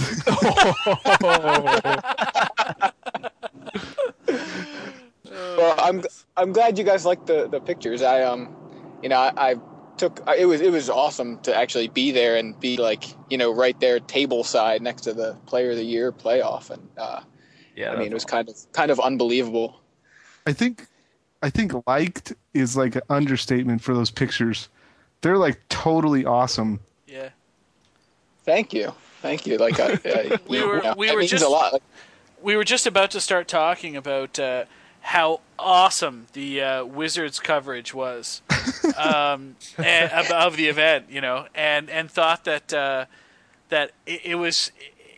We think you should get a job at Wizards as like the pro tour photographer. That that would be awesome. I would love Yeah. that. yeah, and uh, and they- they'd fly out to events and stuff. But why don't you tell us? Like, uh, we'd really love to hear what it was like to be, you know, on the rail at the Player of the Year matchup in Paris. Like, tell us about your experience. Um, I mean, it it was it was just. Uh, let me see. I, I went in. Um, I, I because like you said, you know, I was there with my girlfriend, so I was uh, kind of trying to do the balance thing between magic and trip with the girlfriend, which is what I, I had practiced last year with the magic cruise. So it was kind of the same thing. But uh, but this time I kind of didn't feel very comfortable, kind of like leaving her alone in Paris. I mean, she didn't really feel comfortable just kind of being by herself in Paris either. Well, so, dude, like, dude, Brian Kibler was in Paris, man. I don't blame you for not wanting to leave her alone. exactly. I mean, luckily, he- I, I had my eye on him most of the time when when she wasn't around me. So. He was around. Yeah, I would have my eye on him too. He's a pretty good looking guy, man. no, but seriously, while we're standing there in between games, no, in between games at the Player of the Year uh, thing, I think one of Guillaume Matignon's uh, cousins or something must have said something like because there was a, a moment where. Uh, where they said something like uh, Kibler's got a fan, like so, like I don't know, right there in between games of the Player of the Year match, uh, I, I think he was getting um, getting some some love, I think, from uh, from one of the French ladies that You- were uh, in attendance. You heard it here first. Brian Kibler got eye fucked during the Player of the Year match. That's so bad. Oh man. But but yeah, um, it was it was cool. Um, pretty much just went in and and grabbed a, a press badge and ran into Evan right away, and he was like, you know, this will let you get. You know, pretty much anywhere you want. I'm like, this feels so awkward to be able to like just walk past these ropes that I'm so used to kind of thinking are, are limits, right? And so, uh, you know, but I was like, ah, I'll just, I'm going to step back there and I have this badge, so it's not like allowed. It- I mean, I'm telling you, I, I was like, this just feels so awkward, you know. But So- that, that, that was so, did you get a press badge while you were there? yeah, yeah, that's what I'm saying. Like, I had the press badge. So, So uh, did your girlfriend get a press badge? No, no, she actually barely came into the uh, into the venue. Like she came in and kind of sat in the little like cafe area for, for like a little while the, the first day, and then the the next time uh, oh, during the Player of the Year match, she was just sitting in like a park nearby reading. So Oh, With, You know. with Kibler? no, No, you see, Joe, Joey took Kibler pictures. there, you know. Yeah, Joey took pictures of Kibler at the match just to make sure that he was still there. Yeah, but That's was right. Kibler was Kibler's ego there though? That I don't I don't know. Didn't know, huh? He's got. There's two of them, man. There's two of those. and there's guys. two Medinas too now. So uh, so Oh. Medina, you created that other Twitter account, didn't you? Uh, no, Just- if I would have created that other Twitter account, it would have been more awesome. Well, I mean, it would have it would have Yeah. tweeted more often, right? yeah, I would have tweeted like way more often. This thing had said like four things, and like two of them were funny. Okay, the other two were kind of like, eh. Yeah, it's uh, it's tough to have an alter ego like uh, those those fake Twitter accounts because you know you got to almost always be witty. You can't just be like, "Hey, having breakfast," you know, like normal. that is actually kind of funny. It, it's really- engulfing slagwurm, having breakfast. right? Oh yeah, that one worked. it's right? really cool that somebody actually like took the time Yeah, to uh, ahead. It's really cool that, that someone actually took the time to make one of those you know uh, so i think i think i've finally like reached mtg stardom people are like trolling me with my ego and uh, i think it's pretty cool definitely Absolutely. So so Joey over You there, how, finally made it. what's that? Sorry, go ahead. I I just said, Jon, you finally made it. That's all. Oh yeah. Finally got there. It was all these appearances in the a team so Exactly. so I am yeah. So I am curious how many actual um, people working for Wizards help with the coverage. Is there like one person or half a person maybe? First. Well, I mean, were- do they hire a 10-year-old kid to do this or what? No, like I mean, I'm not sure about how things work on the like article write-up kind of things. They've they've got they've got a guy sitting there, right, you know, who you actually can see in some of my pictures, um, right next Yeah. to the table, typing up kind of a match report. And then they've got um, another guy that was standing there with an iPad. And uh, you know, I- wasn't formally introduced to any of these guys, so I don't know their names. And I mean, I'm not, so I I couldn't tell you who they were. Uh, although I, I Yeah. wouldn't be surprised if like if I had found out their names, I'd go, oh yeah, I, I recognize that name, but didn't know Yeah. who that was. So anyway, um, so one guy was standing there with an iPad with Twitter open, um, and then uh, the guy doing the match report, and then there was a photographer um, who I was trying to make sure I stayed out of the way of because you know he was actually the official, you know, Wizards guy, and Yeah. uh, for now all at least yeah, for now. Uh, um, and then there was there was a guy who who had a, a, videographer there, and he um, he was shooting the the match, you know, on video, which you guys kind of saw if you look at the uh, the video recap. Um, And then, of course, there was the GG's live camera that was broadcasting the match live. Yeah, I think the coverage for the Player of the Year uh, game or, or match rather was was good, but like the other coverage was very slow coming. Yeah. Yeah, the, yeah, I have so much to say there. They really need to up their game. Star City Games. It's ha- hard.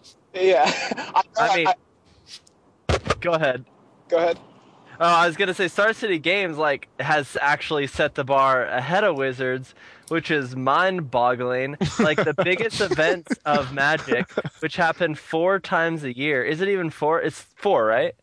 Right. Yeah, right. Three or four. It's four times a year, and we get to see what like two or three matches. so what is that? We get to see maybe ten matches a year on the Pro Tour level on camera, and then we get a little bit of write up. And we and the thing, the problem is, like y- you got friends there, and you can't even see what's happening until four hours after the round, and like these exponentially stack. So like it's Monday, and you might get the the round seven results. It's like the worst, man. Like I like I appreciate that what they do do, and it's amazing. Like if I wish they had the BDM uh, Rich Hagon coverage throughout the entire weekend. There needs to be more videos, more live stuff. I don't. The funding, like obviously they haven't upped the prize pool, so I, I feel like they could just pump into the um, coverage and really make it special. But right now it's just mind-boggling how lackluster it is. Star City Games has has it going far more. I know what's happening during Star City Games from Twitter, like instantly through the websites, through GGS Live, through just the chat windows from other people knowing and know- knowing people there. Like it's so fast, and I just always know like kind of the metagame. Um, Pro Tour coverage, I just I I almost like I just sit there refreshing the page, but I should only be doing it every five hours. Listen, straight up, straight up, they shit the bed on it. Like there, there's no question, right? I mean, uh, granted, they don't have the full staff or whatever excuse you want to make. It's it's expensive to get over there. Like, come on, guys, really? Like, just do it properly. It's like Jon Jon said, like. About those whole about those people running stores, like fucking do it right, or be ready to get scooped, right? Uh, Joey, you, uh, I, I'm sure you know since you listen to our cast very regularly, albeit a couple episodes behind. Um, I uh, Not usually that far behind. Usually, I, I like I'll listen within the week. It's just not the day it is usually released because it's not very regular. Like, hey, it's on on 60 cards, and then like the next day, hey, it's on Mana Deprived, and then like two days later, oh, it's on MTG Cast. So well, you know, it's Joey, like, we Dude, I think he's like secretly bashing you guys right don't now. all get the privilege of having you know this conglomerate sponsor our podcast and host it on a regular basis. no, I'm not. I'm, not, yeah. I'm just, I'm just, I get it from MTG Cast. So if whenever it gets on MTG Cast is usually Yeah, when that's that's also not our problem. Anyways, all right, all right, it- Matt K. All right, all right. Listen, listen. All, all I want, Ouch. where I was headed was that um, Ruthless. You know, uh, we we gave you and uh, and Gavin some mad credit uh, for the work that you guys did out in San Jose. Uh, so you know, I mean, you, you really kind of reset the bar, I think, in terms of you know the GG's live commentator commentary and and all of that stuff. So it would be. Uh, I know you guys are doing the uh, you and Big Head Joe actually are doing DC, right? Like the Star City Games Right. event there. When's that happening? Is that this weekend or next? It's it's next weekend, like the 26th and 27th. I want to say whatever you know, not not tomorrow or or whatever you know, two days from now, but next week. So Nice. So, be, you- uh, are you excited? Like, I mean, what do you? Uh, do you guys have any uh, any people? Like, who do you know that's coming? Um, I think well, I think Evan's going to be there um, a- after talking to him at the uh, at the event, but I don't know. Beyond that, I'm not really sure. Um, I've heard that guy, the one guy that never talks on that Canadian podcast. Um, he was thinking about going. Dude, KYT, Holy you better go, man. You better go, KYT. KYT, I really would love to to see you there. Uh, I know, I know. And I know it's it's it's a little bit of a hike, I'm sure. So Can can we get a commitment from KYT right now on the podcast live? No, no, sorry, Jon. Why not? There's like so many events I want to go to. This this is like the first year where I'm actually Worlds. wanting Worlds. to tra- wanting to travel, and you know there's GP Dallas that I really want to go, and then there's there's actually another uh, Star City Games event that Joey and Joe will do, which is uh, SCG Orlando. So I'm really trying to Yep. map it all out and, and see which one. So wanna go to. what is the problem with you coming, not coming to DC? What's going on there, I'm not as baller as you. I don't have enough uh, cash. dude? Baller, I'm driving over there, dude. I'm not flying on the private The jet. drive would take forever, forever. Oh, so Jon, are you actually coming for sure? Um, I'm 98 percent. He said That, 90, that's that's awesome. He like- tweeted ninety percent like a few Well, uh, hours. I'm ago. 98 because I talked to some dudes and they're like, "Yeah, we're down to help drive." Because I'm gonna get off work on Friday at like five o'clock, and I'm gonna drive nine hours, Wow, awesome. and then like I'm gonna try to play standard in like the morning, which is not gonna be good. So what I want to do is have someone to at least drive like a couple of hours while I'm, you know, zoning or whatever. Nice. So yeah, so yeah, I'm probably gonna be there, dude, and it's gonna be cool to see you and uh, and the other guy. the other guy, Yeah, I feel so bad. the other one. The other guy that's been asking me to be on this podcast, and now we have his partner on. I, you know what? I Him? talked. I I talked to him in the chat window while uh, while we were talking earlier. He's sick as a dog. Would have joined us tonight, except that he's absolutely dying, and he's just trying really hard to rest up and get better for his birthday weekend, um, and uh, and for the DC event. So he sends his uh, regards and says that uh, next time he's game for sure. Wow, so the one time that Big Head Joe's gonna be on the cast, he's too sick. Sorry, See, that's what he that's what he gets for choosing uh, choosing to be the death token. So uh, yeah. Oh, those tokens are sick, by the way. Thanks. Yeah, the uh, the- Josh or Inkwell Looter. You know, he's he's fantastic. Hey, how can I get some of those? Is is it possible? I will be bringing a chunk to uh, to DC, so uh, you can get them there. Um, other than that, we haven't decided how exactly we want to give them out because we we only have like a limited amount. They're a lot more expensive than the stickers were, so uh, we're kind of trying trying to not just like throw them every everywhere. You know, everybody that that wants them to. Uh, So I mean, giving some to me is just throwing them everywhere. No, no, no. That giving them to you is fine. I'm, I'm not. I, I, I'm not saying we're not giving them to any. I'm saying like we're giving them out, but I'm not like with the stickers. We like you know really just kind of give them out kind of willy nilly, and I don't want to do that as much with the tokens because uh, we just have to. You know, budgetary kind of things. They cost about three times as much as the stickers. So. Uh, So only a third of the people who got stickers are getting these tokens, guys, and I'm one of them. So, listeners, I'm probably gonna get like three people's shares of tokens. Okay, so like a third minus three are getting these tokens.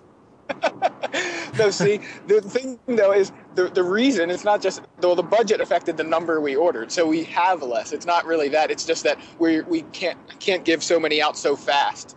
At Oh, so it's time. like That's- Jace the Mind Sculptor in like Worldwake. yeah, they're just l- a lower print run for the moment. Yeah, so. lower print run.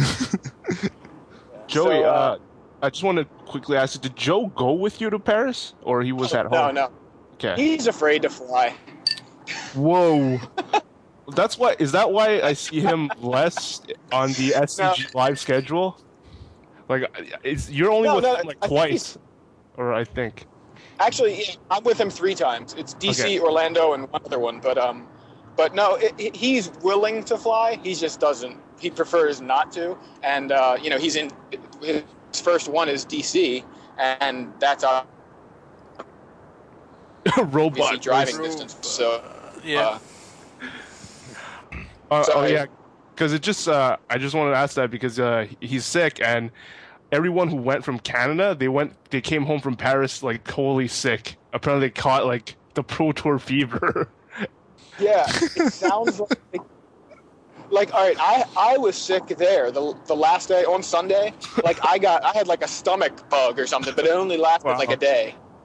So uh, luckily that that was gone by the time you know within one day, so that was fine. My girlfriend was kind of sneezing the entire time we were there, and uh, but I, I don't know if she was actually sick or just having a, uh, bad reaction to all the cigarette smoke because I swear to God, Paris's national perfume is like Marlboro or something. Oh, that's nasty. Hey, dude, why don't you swear to someone you know better?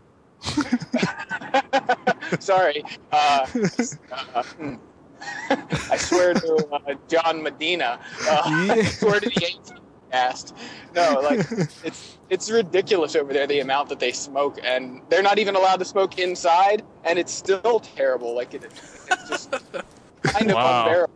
But anyway, that's another. Uh, So you're like totally story. talking crap about Paris right now. not Like- really, just about cigarette smoke. The the whole city, like you're just like Paris. You smell like cigarettes.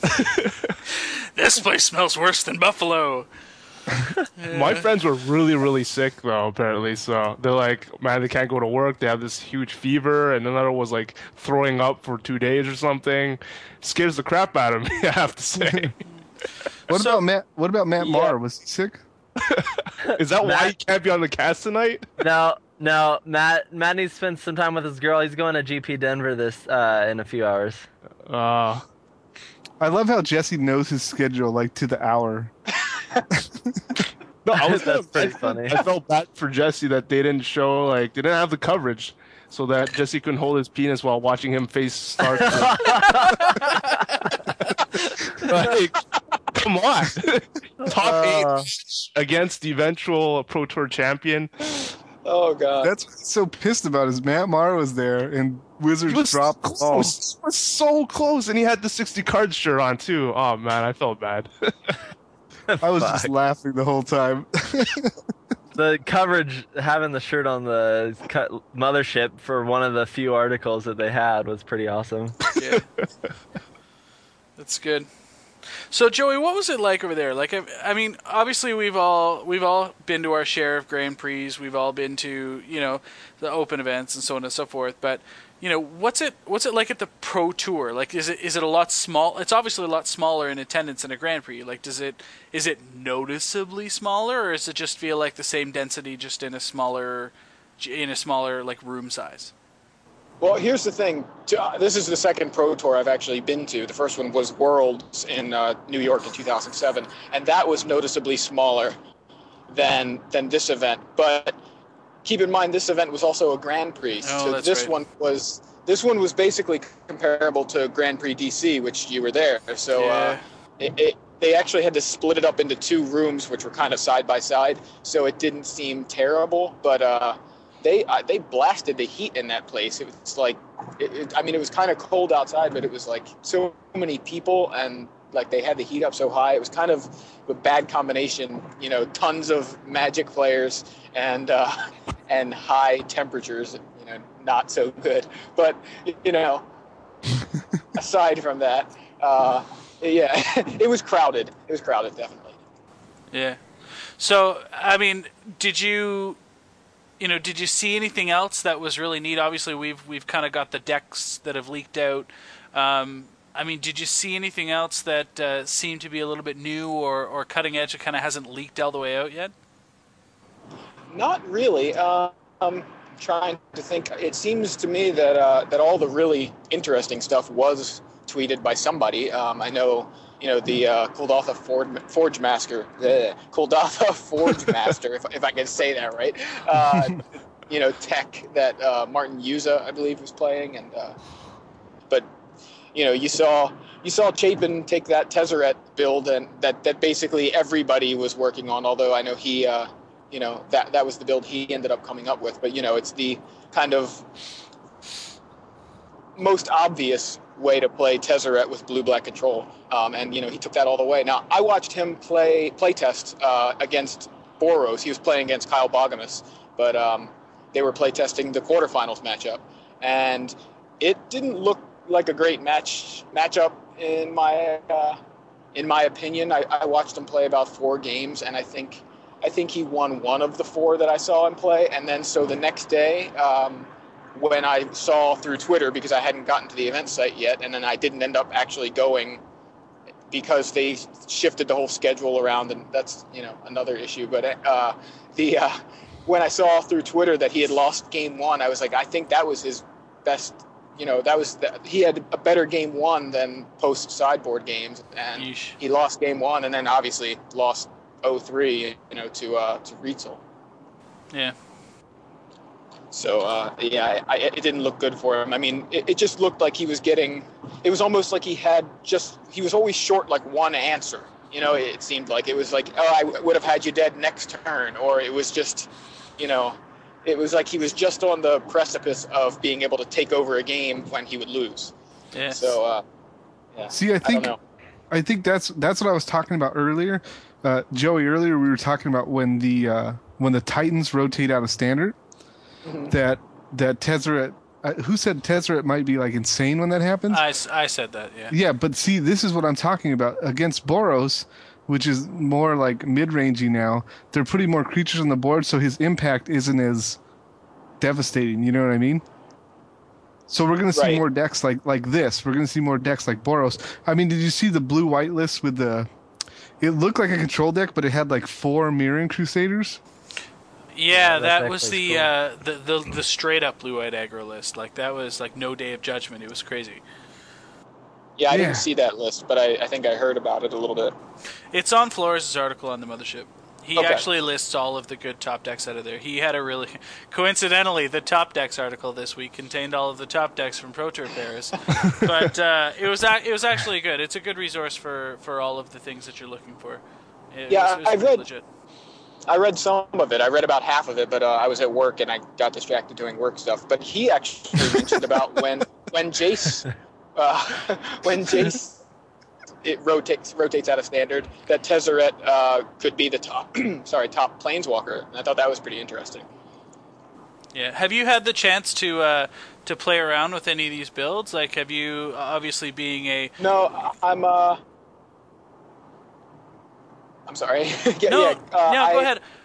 Uh, yeah, I, I haven't actually had a chance to fool around with it at all. I um, I have the cards for it, and I'm going to kind of mess around with the list tonight. Um, I'm not going to actually play with it, but I'm going to kind of figure out what I want to play. Uh, if I want to kind of be like, I'll, I'll probably start with Chapin's build and then tweak it, and then uh, I'm going to take that over Joe's this Saturday for his birthday party to uh, to play with. Yeah. So Well, I'll know I, after this weekend. I gotta tell you, I've been jamming on. I mentioned earlier, I've been jamming on Juza's list like a madman, and that thing is fucking scary. Yeah, Dude, it- it Forge sounds Master, dude. Nuts. Honestly, I w- actually at my FNM, I had a guy that uh, tried to play. Uh, basically, took most of Chapin's list and then shoehorned Forge Masters in there, and uh, it was pretty good. I mean, he did fine. Uh, I like the. It, it almost feels like with Forge Master, it's totally a combo deck, which is really good. Because Yeah. I mean, w- you know, with an aggro and control combo is going to be really good, especially since you've got three main deck Ratchet Bombs. But you know, hey, Yeah, see, that was a card that, you know, uh, Ratchet Bomb, I was surprised that Chapin didn't play more of. I, I don't remember how many he played, but it really just seemed like when I was watching, he was, uh, it, it seemed like he just had a whole lot of do nothings. Like, I could add a bunch of mana to play another spell that adds mana. You know, like, uh, you know, he would, he would draw Prophetic Prism and then play it and draw Sphere of the Suns, and it's like, great, you can add a ton of mana, but like you're not doing anything here. Like Yeah. against a deck that's very aggressive. And I mean, I don't know. I didn't get to see any of his uh, games. Obviously, they weren't really uh, it, the, the ones he lost in the in the top eight weren't fully broadcast, and um, and and none of the other ones were either. So I'm not really sure if that was what happened when he was playing in the top eight or during the tournament. But I, I guess I'm saying I don't know how he did so well in the tournament if against those kind of decks because it looked like a struggle to me. It looked like a really tough matchup. You see, the thing about the the thing about the Tezzeret list, and especially the Tezzeret based control list, is that they're so good again, like blue black, like it demolishes blue black because they really can't interact with Tezzeret at all. He's he's Right. just such a badass when he hits the table, and I mean, if if you can resolve him against the traditional blue white, like you know the the the Caw blade aside, you know, if you can resolve him against traditional blue white list, you just they can't beat him either. You just fucking win. It's so good. What happens again, Scott? you fucking win. Like you don't mess around. You don't shit the bed. You just fucking win. It's so good. Yeah, but what happened in the player of the year race though, right? Because wasn't that the matchup? I believe that if you want to go back and check the rewind on that, I did say Caw-Blade decks aside, you win against the traditional blue white. oh, list. okay.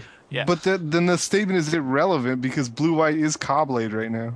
Well, that's right now, but that's that wasn't necessarily the entire room in Paris. Right. Valid point. Yeah, speaking of uh, of Caw-Blade, basically the two guys that I have uh, on, you know, for for content for the next episode of Yo Taps is uh, is Kibler talking about Caw-Blade and Chapin talking about the Tezzeret build. So uh, you guys can look forward to that when uh, when we actually get an episode out next week because I didn't have time to put anything together this week. Dude, Kibler's on on your podcast, but he can't come on. Uh, he can't come on uh, the A team here, So dude. Kib, Guess we haven't made it yet. Kibler got back to me today. Can you believe this? So, so I asked him. We, you know, we were trolling him hard on Twitter, and he apparently is over at uh, Conley's house with Brad Nelson tonight. They're drafting, obviously, getting ready for GP Denver. Ah, makes sense. I mean, Conley is like, doesn't Conley live somewhere? yeah, he lives. He lives in Colorado. Yeah. That's what I thought. Yeah. So that's Joey, cool. In Paris, did people rec- do people in general recognize you when you're at events? Just a curious celebrity type question. Uh, I had a couple people uh, come up to me and you know introduce themselves. Um, I Dan talked Barrett? for a little bit. What's that? Dan Barrett. No, it, it's strange. I knew he was there, and we just could not seem to cross paths. It was like, you know, I, I, I wanted to, uh, I wanted to meet him, and uh, I I just, I just never actually found him. Apparently, Kelly Reed was there, but I never saw him. what? Wow. So, He was staying with Dan, Uh, I think. Yeah. yeah, I think they were. Yeah, I think they were staying together, and he just uh, apparently he must have been doing sim- similar things as I was, which was hanging around outside of the event in Paris. You know, because like, hey, I'm in Paris. Yeah. I'd rather like, I,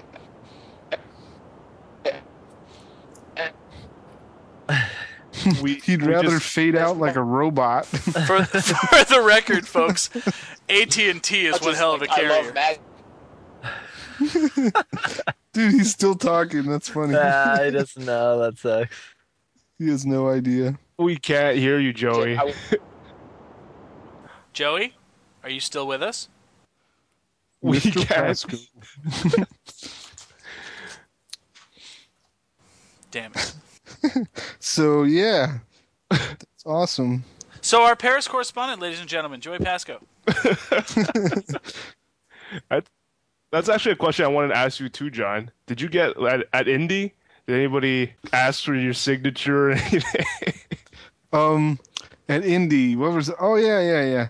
I mean, uh, yeah, there was some people who asked for signatures, and like, I've been asked for pictures before, and uh, there was actually this chick who I almost signed some breast. Let me explain. Oh, you're Yeah. shit. No, no, no, seriously, dude. Not in Indy, but it was at um, it was at GP Nashville, and um, what's it called? I was uh, I was kicking it, doing some trades, and these dudes came over and they're like, "Hey, dude, we read all your articles. You- You're the Stoneblade. Can you sign our cards, right?" And I was like, "Yeah, yeah, sure." So I go to sign the cards, and uh, the girl standing there with them, I guess is like one of their girlfriends or something.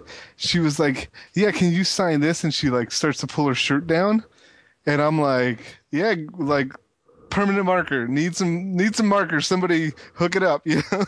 and uh, one of her, I guess, uh, one of the guys was like her boyfriend. They look over at her like, "What are you doing?" And then she's like, ah, "Just kidding." I was like, "Oh man, I would have been so rock star." so yeah, so I've I've signed uh, signed cards and taken pictures and stuff. I think it's it's pretty crazy though. Okay. So we got Joey back. Welcome Sorry, back, guys. I, Joe. I felt like doing the robot a little bit. I, Are you still in Paris? Because like this connection really. no, dude, I'm driving, so I'm uh, I'm driving through multiple kinds of connections. Yeah, we. I said. I said during your absence there, AT and T is one hell of a carrier. I actually heard that, and then I got cut out. Excellent.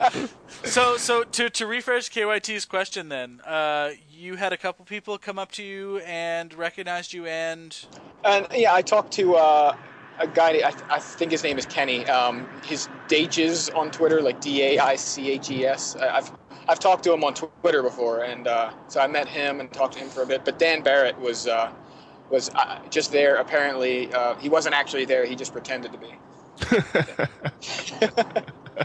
him, him, and Kelly Reed. Yeah, I didn't even know Kelly was there. Yeah, not until you tweeted it. Right. Yeah. Yeah. It was. Uh, I, I don't know how I figured it out, but I know he's on his world tour. But uh, apparently, his world tour doesn't have very much internet access, so we don't know, you know, what's going on. At least not Twitter. He's not. He doesn't seem to be tweeting very much. KYT's in the chat. He goes, he goes, yeah, yeah. Just tweet and lie. I'm in Paris, bitches. I'm on my couch in ripped up jeans and a wife beater stained with whiskey. I'm in Paris, bitches. That's awesome. Uh, Yeah, at least I have proof that I was there. You know, I've, I, I'm in some of the coverage photos, and I have my own photo. Uh, you know, photo coverage, I guess. So are you uh, are you gonna post? Uh, have you put all of those on Facebook on your, your MTG Taps page, or are you gonna put some on your I Want My MTG page? Um, they're they should both be in both places now. Yeah, like I put up a uh, a slideshow on the I Want My MTG uh, page, and then I added them all to the Facebook page too. So um, you could see them in either place. Nice. and uh, so that was just the ones, obviously, that I took for the the Magic weekend. And of course, I I didn't include every single one because some are just not you know as interesting. You got to weed out the the crap and just show the ones that are kind of cool. So. But yeah, I have a ton of pictures from Paris itself, but none of it's magic related except for uh, one store window that I happened to walk by and it had magic cards in it, so I took took a picture. Nice. So DC sounds like it's going to be quite the throwdown then. Yeah, are you coming, Scott? No, not this time. But but it looks like you know what I was able to get the go ahead from the wife to be at Worlds this year. Yay. So I will be at Worlds, one way or another. That's awesome. I will be there. I mean, at least that's the plan. Um, and I, by we, I mean myself and my girlfriend. I assume Joe will somehow make it over there by bus. If need be, yeah. what about you, Jon? You gonna make it up for Worlds or what? Where is that at? San Fran. Ooh, San come on, please, man. All of us being there, that'd be so Seriously, sweet. our oh, fucking man. like our podcasters dinner would be f- legendary. Like it would be Legend. So, Wait for it. wait for it. Dairy. Dairy. I thought the so connection had stopped again. what happened? Um, it's in San Fran, huh? Yeah, Wow. in What- uh, what- November, I think. Oh, wow. What? what? Tell us yes. far Don't keep wowing. I don't know. Like uh, my wife and I, when we went on our honeymoon, um, we went to um, Monterey, which is like in that area. So like maybe I can talk my wife into like going, because I don't want to go to like San Francisco without my wife when I, we can go Right. to Monterey. You know. I mean, that's pretty much the same thing I'm I'm doing. My girlfriend's like, "Yeah, I want to go to San Francisco," so I'm like, "Cool." Then that's that that that gives me a good reason to to go. You know, like she's cool with it because she's gonna go with me. So I can't yeah, wait. definitely. I mean, definitely not as cool as DC, but you know, pretty close. I, I understand it's actually warmer than DC. Oh yeah. yeah, it, it, it should be. In theory. Yeah, I'm I'm actually from originally from Southern California. Really? Oh, that's Yeah. right. That's right. I forgot about. Yeah, so I love California, man. I'm a big big California how, fan. How far south? um, Like, like, didn't, didn't um, your family come by way of Gringo? Like we talked about this before, right? we actually I can't give too much details. No, Because they'll send me back. no, uh, no. We're we're from like uh, like the LA area, you know. Nice. From like the OC, or you know. No, no, no, not the OC. Come on, dude. I'm Mexican. What do you think I'm from the I was OC? born in California. We're not surprised by that in the slightest. You, what part of California were you born in? very, very northern. No one will know. Come on, Mount say it. Shasta, California. Which one? Mount Shasta, California. Yeah, no one knows It- but That's that's like the uncool part of California. Apparently. So it's actually funny because I had uh, I had some people over. I had a 13 player EDH night. Actually, it was 14. Uh, 14 people playing EDH at my place on Tuesday night. It was it was Wow. unreal. Yeah, it was a lot. Like fucking some local game stores are clamoring for 14 people to play at F and M.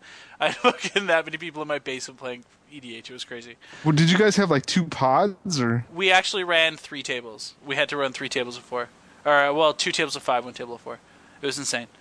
It was a lot of fun though. We we had a good time. But anyways, bottom line is, I was talking to somebody who'd listened to the podcast a bunch, and and they didn't really know, you know, they they didn't see any of our faces or any of that stuff, and they were they were mentioning, yeah, Smitty, like, I didn't realize that he was from the states. yeah. You know, like I'm listening to the cast, and all of a sudden it's just like, oh my god, he's a Yan- he's American, and I just laughed. I'm like, yeah, I know. He's kind of got that. How do I put it politely? BC flavor, you know. Like he belongs at west. Anyways, if you're Canadian, you'll get the joke. It's funny. But, uh, And if you're not Canadian, you won't get the joke. it's fine. But that's fine. That means you're not in the club. hey, I'm in the club, man. Whatever club it is, I'm in it. You know what? You gotta, you, you gotta go to YouTube and you've got to search up Mitch Hedberg, the club. Enough Oh, said. I know. I know all about Hedberg, dude. Hedberg's awesome. Yeah, Makes me he's laugh. good. He's good. Anyways, listen, Yeah. we've been like casting forever. Is there anything else that we want to talk about tonight, or do we just want to like run up shoutouts and then carry on blathering until we all need to go to bed? Yeah, whatever you want to do, man. You're the boss.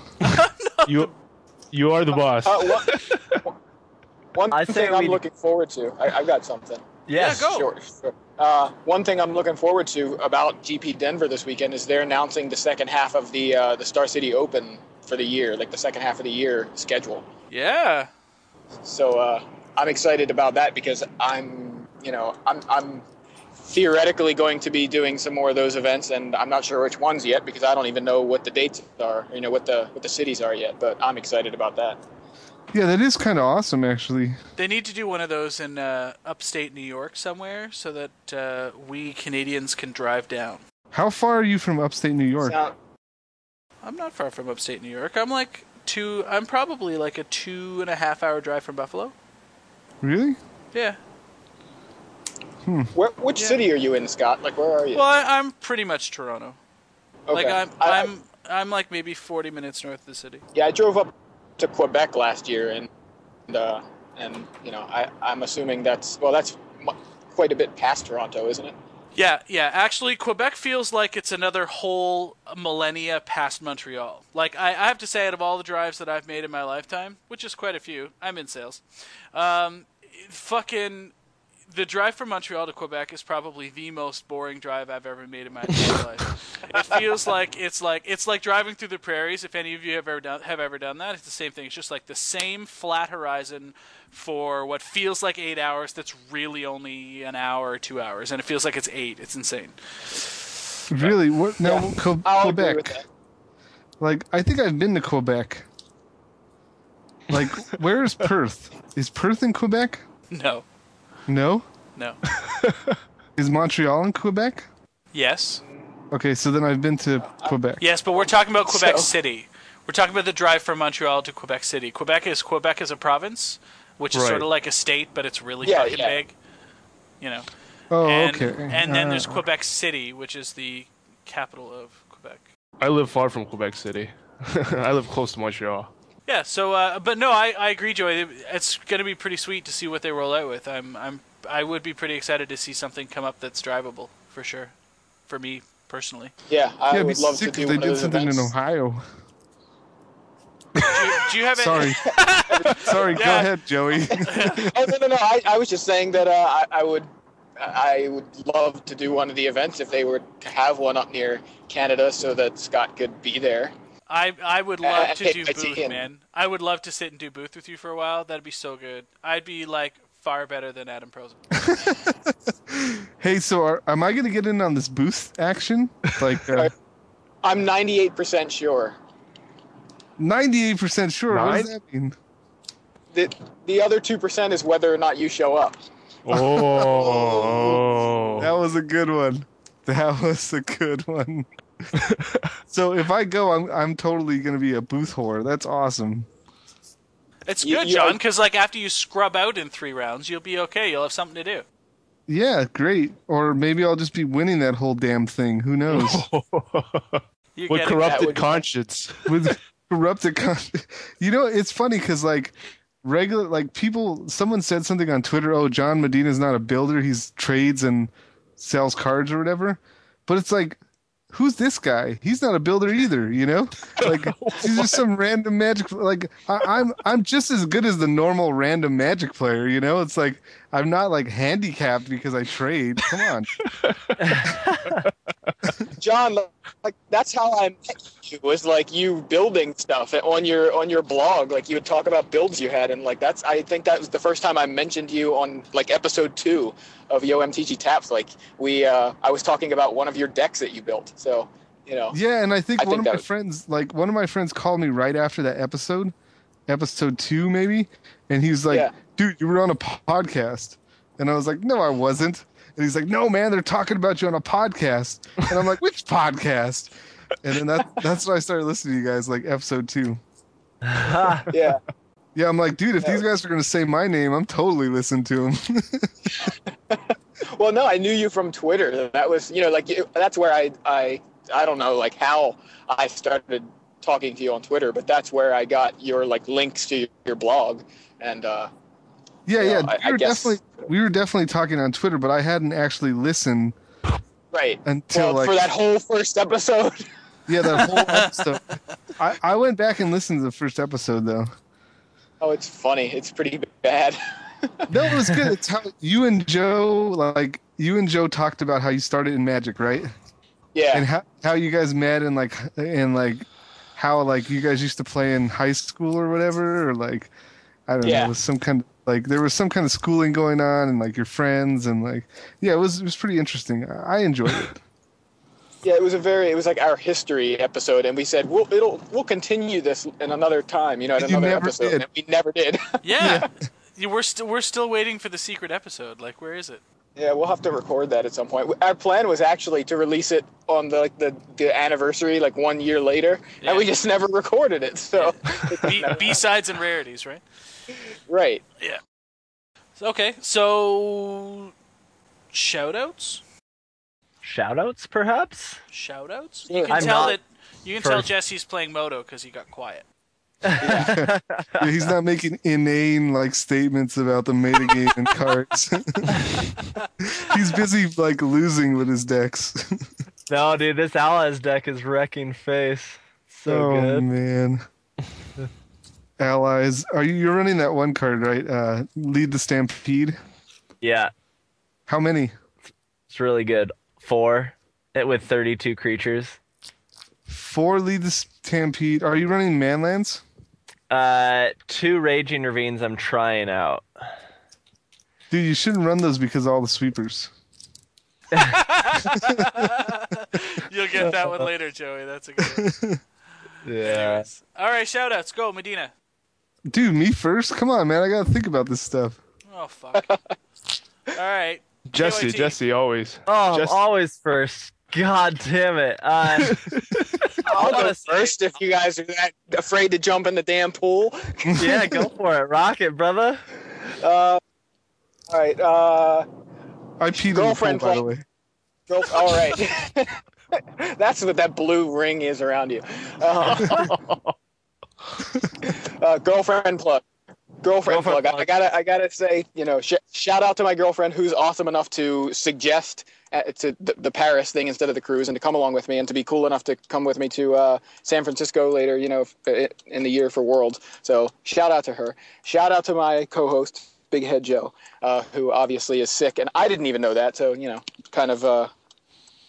Uh, uh, glad that Scott filled me in because I was kind of curious too. Listen, But, uh, I've, I've I've always been the like underdog third member of your podcast. It's never going to change. absolutely. you, you and Jon actually, you guys have been like.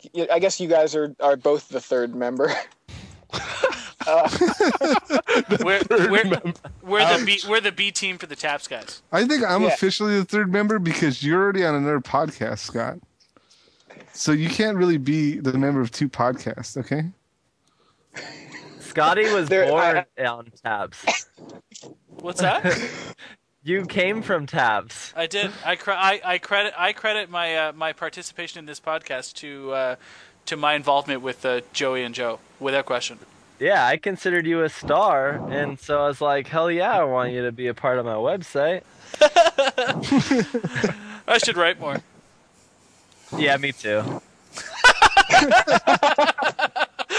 Sorry, Joey. Keep going, man. No problem. Uh, last shout out is uh, Willie G. My Prez because you know he's an awesome guy for both of our podcasts. He, he's he's a good uh, good guy, good listener that likes to uh, give us good feedback, and I, I appreciate that. Norn. No, Yeah. Lord, the maniac blogger. such a heavy blogger. How does he have time for this? And he still doesn't capitalize on it. Man, it drives me nuts. One more, I, I wanted to I wanted to shout out to Evan Erwin too because he, he was an awesome guy to hang around with when I was in Paris, and uh, you know he's just an awesome guy in general, and I, I know he's pretty sick, so hopefully he's uh, feeling better. Yeah, feel better, Evan. Good one. nice. KYT. Oh no, Oh yeah. Jesse, please. Yeah, I'll give a shout out to uh, Joey. Matt Marr. No, I'll pass. I'll pass on Marr this time. Although, actually, no, Matt Marr plug because uh, I want him to do well in GP Denver. So Oh man. I'll give a shout out to It might Joey be your for, for what? might be, I was gonna say it might be your plugs that make him do poorly, maybe. Oh, whatever. He got 20th at Worlds and 22nd Yeah. in Paris. He's rolling. yeah, good, good Um. No, but I'll give uh, props to you for upping the coverage, dude. I think uh, you you guys you leveled it out for like all these companies to really kind of up their game, and uh, I'm looking forward to the improvement. So thanks to you.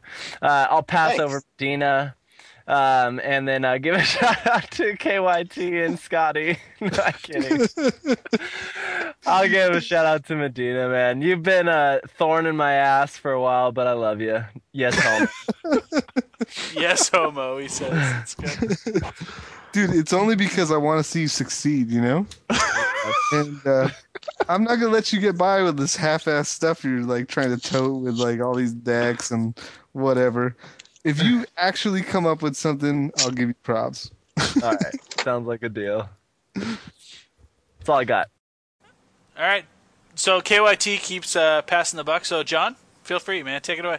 All right, uh, I want to give a shout out to all, all the Twitter followers out there. I'm really, uh, Oh no. really excited about uh about reaching that goal, and uh, I think it's awesome to have like just like the immediate response of Twitter. You know, Yeah. whenever you want to say something or know something, or you know, people are so quick to just respond. Like either they call you idiot or like whatever, but it's still awesome because it's like immediate feedback. So shout out to those guys. Shout out to Star City Games for being a legit retailer of uh, magical cards. Um, shout out to uh, Matt K for making it right with KYT. You know, that guy did the right thing, and I, I'm really happy to see that. Um, you know, and uh, shout out to I'm. I just want to give everyone a shout out, man. I got nothing but love for the whole Magic community. Shout out to Jesse, Yeah, rock on. dude. I'm hard on you, but I love you, man. yeah, much love. So much homo on this cast. They're gonna Homo edit, like, podcast. they're gonna edit and make out sounds and stuff.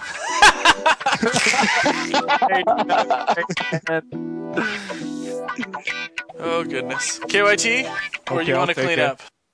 Okay, shout outs to obviously my wonderful co-hosts Jesse and Scott and and, and Jay, even though he's not here. Thanks to Medina for filling in, and he has made our any episode that he's been on, you know, amazing and great. We get great response, and hopefully we don't get to the point where people don't go Medina again. so, um, Dude, I'm here to stay, bitches. So don't even try it.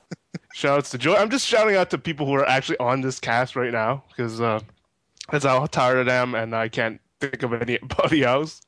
But Joey, I wanted to quickly ask: Are you going to be at any other event, like event that you're not uh, SCG event that you're not going to be a commentator for? Um, I'm not sure. I haven't Okay. really uh, thought about it because I have you know five events that I am of, of five of I guess of eleven I think or I can't remember. Oh no, there were I think there were fifteen. So I guess it's like a third of the events. But um, yeah, I, I just haven't decided. Okay. I don't need to shout out Durfington, but because Scott's going to do it every episode. So. No, I'm good. No, I'm good. Take care. uh, amazing. Uh, he just sent me his comic uh, right now that I'm going to post soon, and it, it's it's great. Uh, shout out to all my Twitter followers as well. And uh, I was going to talk to this about Medina, but we'll do this real quick. And while I was tweeting about my followers, some, I think, bot Twitter tweeted me this link, and I clicked it, and it, it gives you options of how much money you could pay to buy followers. and I asked Jon if that's how he became so famous. the secret is out. Oh man, you didn't give that link out to anyone, did you? I mean, it's pretty crazy. A thousand followers for thirty-seven dollars. So if you want to look like you're famous, you know, you can pay your way to fame, I guess. So if you guys want to beat me, it's going to cost you. Wait, let me pull up a calculator here. For the low, low price of one Jace, you can mop the floor with Medina. Dude, if you want to beat me, Unless guys, Medina just does it too. Yeah. you guys got to pay seventy-four bucks if you want to beat me in Twitter followers. It's nuts. They have a five thousand followers option, like hundred and eighty dollars. Dude, I love how KYT like investigated this whole thing. He has like all the packages mapped out and stuff. I'm ready. I'm ready. Christmas list. I'm ready to buy the like the most bang for my buck package or something. I oh, didn't know these existed. Like, they're selling Facebook fans too. Like, this is crazy. I would never get into this, but How do uh, they do that? How do they sell Facebook fans? I don't know. A thousand Bunch of fake accounts. Do they have like a team of people who are like paid to be on their staff to go follow people?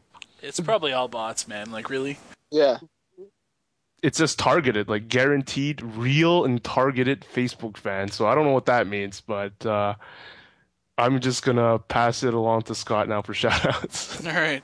Um, okay, well, shoutouts to obviously Jay. First and foremost, shoutouts to Jay. Yeah. For, you know, like he, he was sitting in the airport today and, you know, he wanted to cast so badly, but his fucking phone was dying and he wasn't going to get home in time. And, you know, it sucks that we just, you know, went ahead without him, but I think we put down a pretty sick cast night.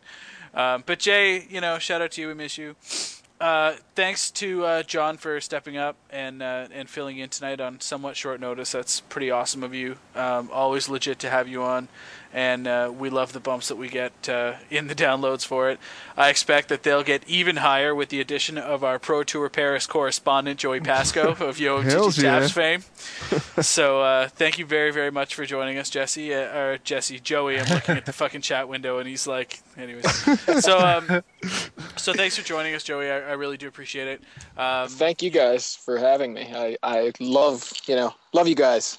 Yeah, sexiest man, sexiest man alive, as uh, as KYT likes to say in the podcasting community. I'm kind of afraid of KYT. Yeah. So we've like we've like upped the sexy quotient like by an insane amount, right? We've got we've got like Jonathan freaking Medina, and we've got Joey Pasco. So Dude, if we could have Kib- Kibler on here right now, this would be the trifecta for any like magic playing woman yeah. or, you know, homosexual magic playing You, guy. you know, what, the, on the podcast, we could actually like replace all of the Barry White record sales. You know, anywhere across the world. If you wanted to get action, you just put on the podcast because you just Exactly. these guys talk. It's all over. These voices, dude. Yeah, they make Yeah. they make the pants drop. That's it. Yeah, better, better, better than purple drank and gin and juice, ladies and gentlemen. So, um, shout out. Actually, it's funny that you mentioned Kibler because I wanted to give him a shout out for being a legit dude and getting back to us about uh, you know potential attendance uh, on our podcast. So that's pretty sick. Um, hopefully, uh, he and the crew, uh, Conley and. Uh, and Brad do well at uh, Grand Prix Denver, so that's good. But not as well as Matt Marr, because bro of the show. Kibler will top eight. That's oh, I he should think so. Yeah, it's just that's what he does. Who are we talking about? Uh, shout out to Martin Juza for a sick ass fucking deck list that has made me a happy man for the last little bit. Um, And I guess the last one that I, I've got to give a shout out to, I got to finally give a shout out to Shy. The guy's been like trolling me so hard and kicks my ass every day at F&M. But yeah, he was a legit dude, and the reason that he was legit last week is he sat down and replayed the matchup with me a bunch of times. Even though he mopped the floor with me, you know, in the actual match, he sat and rolled it out with me so I could get a better feel. So shout out to him for being a legit dude, not for being a fucking troll. I think that covers me off. I've had enough. So. Uh, Anyways. could I? Yeah, could I actually add add another? Yeah. uh, No, shout no. out. Yeah, no, no, shout out, shout out quotient reach. no more. You're cut off. Yeah. I'm drunk with power with these shout outs on your podcast. no, I, uh, I I wanted to shout out to, to you know three of the the the guys basically doing a lot of creative work for magic you know the magic community we've got inkwell looter uh, justin treadway Ink, uh, griffin valentine and the gathering bill bolden um, all great guys. Bill doing the uh, doing the music thing and the other guys doing some of the art stuff. And uh, you know s- super shout out to josh uh, inkwell looter for doing the uh, Wurmcoil tokens for us. So like those guys are all fantastic and great additions to the community. Yeah, I agree with that shout out 100%. thank you. I I approve this message.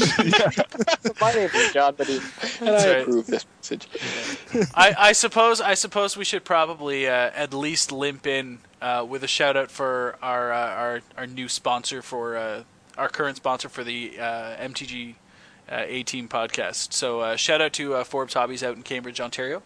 Uh, Frank's got a, a pretty legit uh, operation over there and lots of play space. So if you guys want to go out and uh, if you're in the area and you're looking for some good people to play test against and uh, for some wicked prices, then go out and see him. And if you're buying online, then of course you got to buy from Star City Games. Otherwise, uh, they won't let us have people like Medina and Joey on again. So, and you don't want that. and you don't want that. So, any, anything else, guys, or is that a is that a wrap? That's i a think wrap. that's everything on my end Bye, guys.